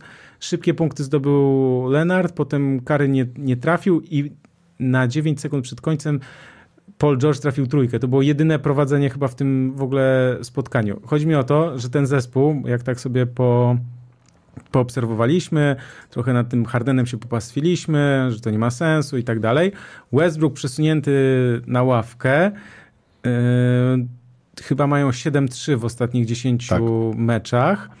I dwa zwycięstwa z rzędu właśnie z Denver i z Golden State Warriors. Tak, ja, ja oglądałem ten mecz też, nie cały, ale ten mecz z Denver, ten o którym mówisz, y, to tam bardzo ważną rzeczą jest to, że oni po prostu zaczęli bronić, to znaczy tak jak wcześniej nie wiadomo gdzie byli, y, trochę się nie mogli dogadać i tak dalej. Tam Kawhi Leonard po prostu mam takie wrażenie, tak jakby wrzucił już trochę ten bieg taki, no, który masz trzeba wrzucić. ludzi jak Kawhi Leonard, jak Paul George, którzy są no przecież wyśmienitymi obrońcami. W ogóle Paul George jest w genialnej formie. Jakby no jest, to też jest. było widać. Ale Kawhi Leonard też jest w takiej formie, w sensie takim, że jak trzeba, jak tam trzeba było zdobywać punkty, to on ten swój taki, wiesz, właśnie ten rzucik z pół dystansu i tak dalej. W ogóle warto odnotować, że Nikola Jokic pobił jakiś rekord największej liczby niecelnych swoich rzutów, to tam też oczywiście przez zbiórki w ataku, niedobitki i tak dalej. Natomiast miał 9 na 32 z gry. Oczywiście zrobił triple-double, no bo nie byłby, nie byłby no. sobą.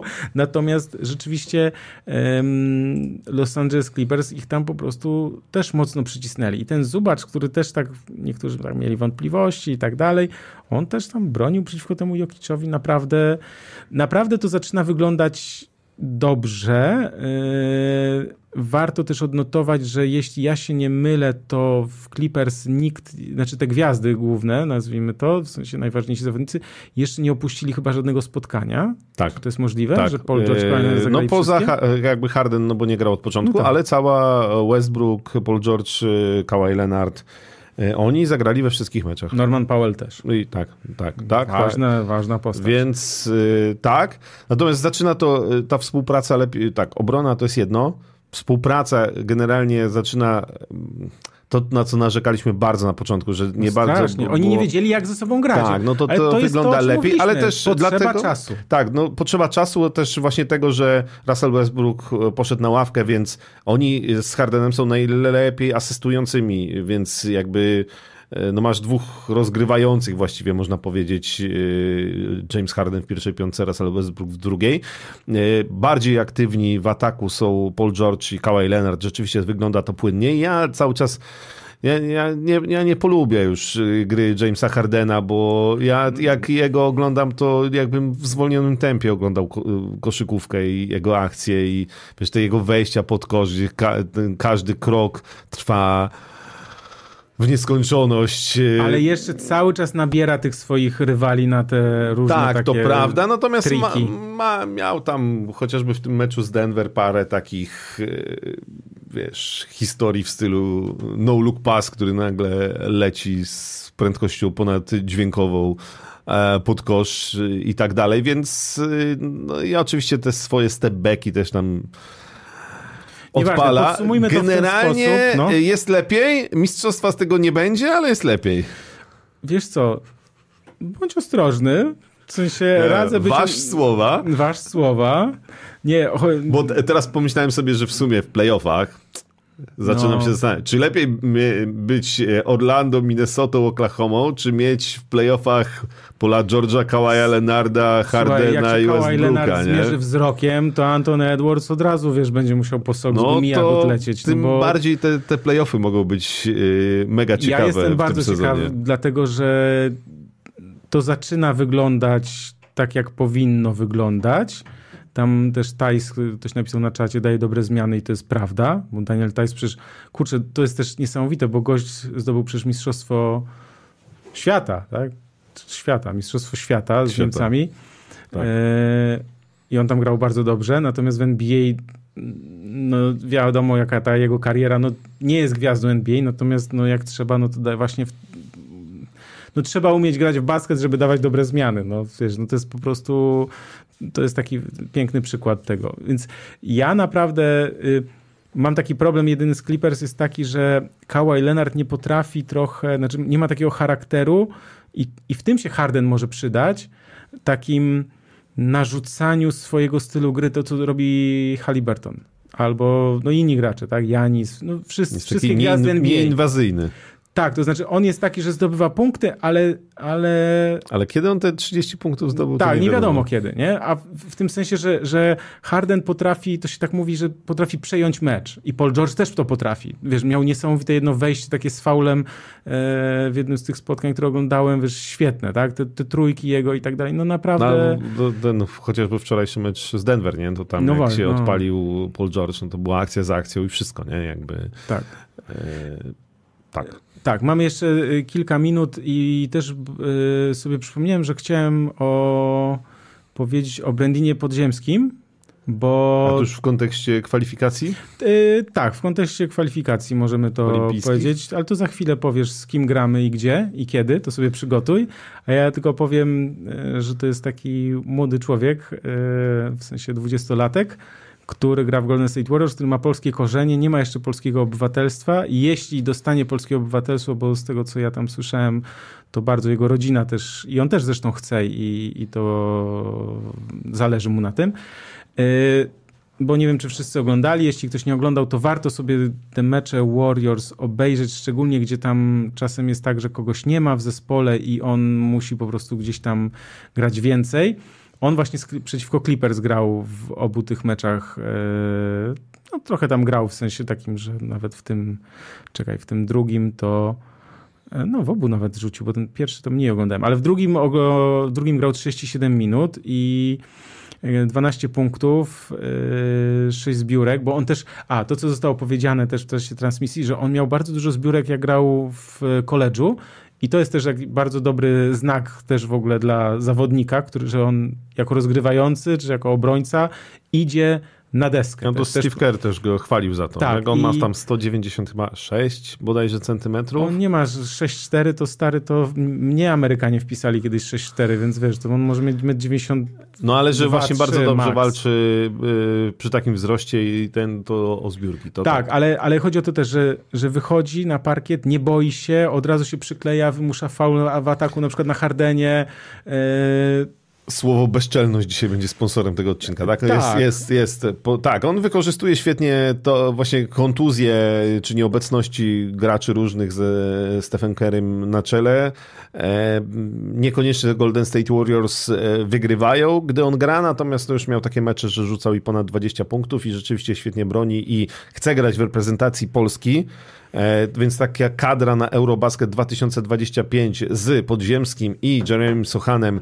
E, no to I już, Eurobasket w Polsce. I Eurobasket, pierwsza runda, ta faza grupowa w Polsce, to już naprawdę wygląda e, bardzo fajnie. Na kwalifikacje Igrzysk Olimpijskich Podziemskiego na pewno, no na pewno jak na pewno, no ale raczej nie będzie, nawet jeśli, nie, jeśli dostanie um, paszport polski, to będzie grał w lidze letniej. Ale wiesz co, najprawdopodobniej. Ja, na, tak, ale ja, znaczy, jeśli nie ma jasnej deklaracji ze strony Golden State teraz, to ja, to ja nie mam takiego przekonania. Znaczy, ja nie jestem na... pewien, że, że, że oni by mu zabronili. Natomiast. Jakby zagra dobry sezon, wiesz, będzie grał może. dużo, to wcale. Dobrze, natomiast yy, warto powiedzieć, że on, mimo, nawet jeśli dostanie polskie obywatelstwo, to tam przez jakiś pewien czas pierwszy będzie traktowany według Fibowskich. A to się potem zasad, zmienia? E, bo to jest, wiesz co, bo to jest case, e, zdaje się, trochę bałkański bym powiedział, że to gdzieś tam Wiesz co, musiałbym to sprawdzić. Bo mi się, znaczy, mi się bo... wydaje, że, że, mi się wydaje, że znaczy, według mojej wiedzy jest tak, że jeśli przed 16 rokiem życia nie potwierdziłeś obywatelstwa danego kraju, to już jesteś traktowany jako obcokrajowiec.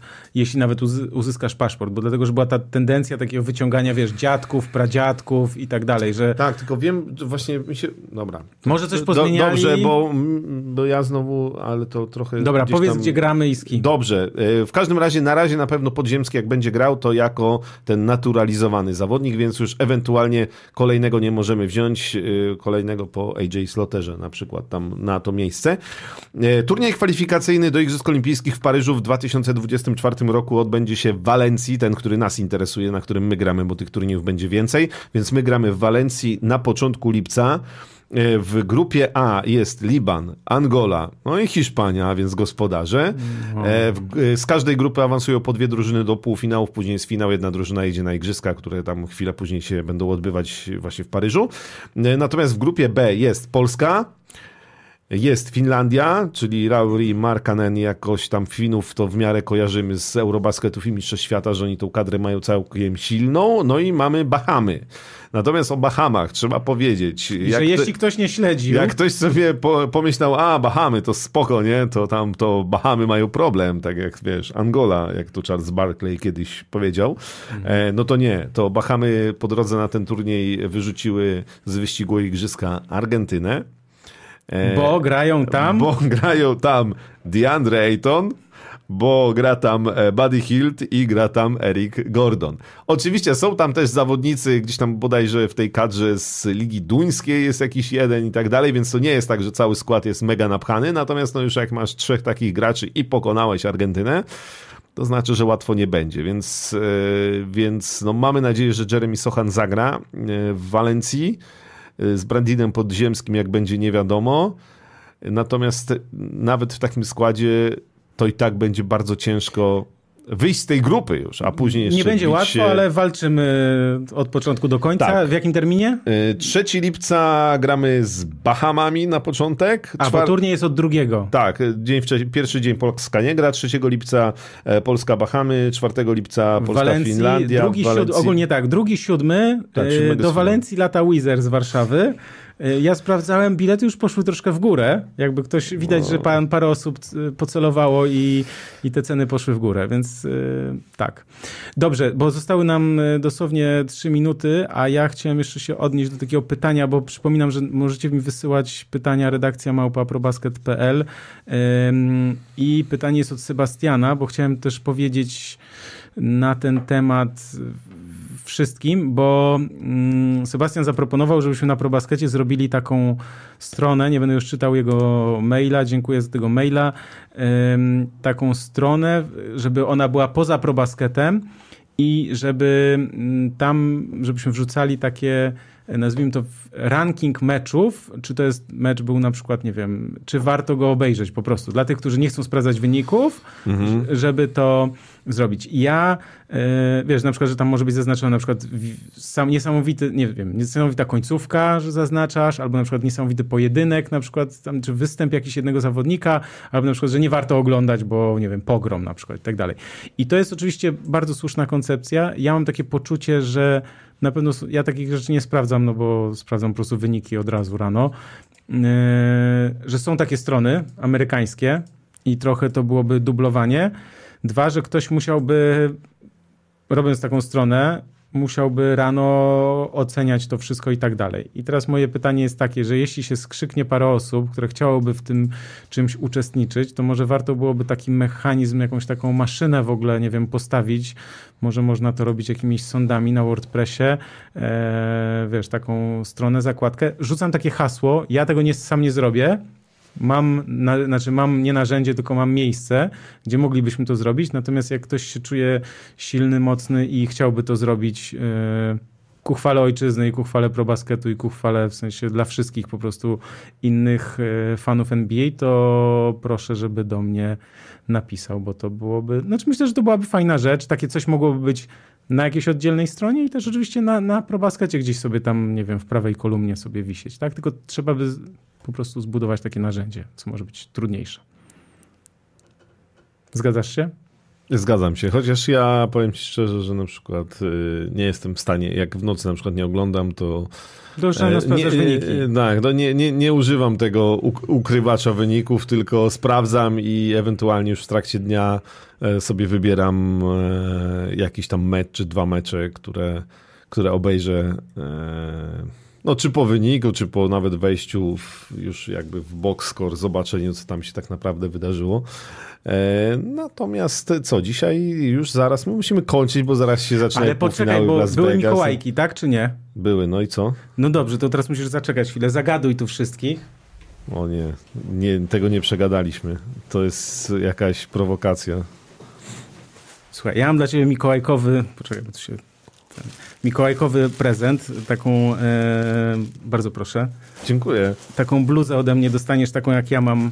Fajnie, tu. to za dwa tygodnie w takich samych bluzach. Nie, to ty założysz taką bluzę, ja wtedy założę coś innego, bo tak sobie pomyślałem, że jak tak, dam ci po, po programie albo przed programem, to y, jak ją założysz za dwa tygodnie, to ludzie pomyślą, że, że, mojej. że w mojej jesteś. Więc y, to jest taki Dziękuję. prezent mikołajkowy. Ale się miło zrobiło. No, tak widzisz tutaj e, ten. A y, od razu powiem wam, że warto, warto sprawdzać te promocje, które polecam na ProBaskecie, bo jakby mamy tutaj nie, nie, dzieło, znaczy nie wiem, efekt tego, że będziemy mogli tak sobie szpanować w takich fajnych niebieskich bluzach e, NBA. I przypominam, że się widzimy za dwa tygodnie, więc co? 21 grudnia. grudnia a później 4 stycznia. A później 4 stycznia, więc e, zachęcamy, żeby sobie też wpisać w kalendarze. Fajna bluza, bardzo fajna bluza. Ja powiem szczerze, że jestem zaskoczony tym, jak jest e, fajna mówiąc Dobra, to za dwa tygodnie się... będę w takiej bluzie jak Michał. Dobra, a ja założę jakąś inną, żeby właśnie było tak też inaczej. To co, e, bardzo dziękujemy. dziękujemy. Dziękujemy Shark Agency, który nas tutaj gości i też jakbyście chcieli nagrywać podcasty, to możecie. Shark Agency należy znaleźć na stronie internetowej. Dziękujemy naszemu realizatorowi Jonaszowi, który tutaj nas y, sprawnie E, wszystkie tutaj rozwiązuje e, problemy e, techniczne. Dziękujemy Wam i widzimy się za dwa tygodnie. A jeśli chodzicie gdzieś na siłownię, na przykład do Zdrofitu, to zwróćcie uwagę, że tam też jesteśmy na tych ekranach i jak ktoś zobaczy gdzieś po prostu podcast ProBasket na jakimś ekranie na mieście, w centrum handlowym czy coś, to będzie miło, jak gdzieś też rzuci w media społecznościowe i nas oznaczy, to my podamy dalej. Takie tutaj triki, rozumiesz, mediów społecznościowych. Żegnamy się? Tak jest. Dziękujemy bardzo. Dobrze, dziękujemy bardzo. Krzysztof Sendecki. Michał Pacuda. Do zobaczenia. Cześć. Do zobaczenia.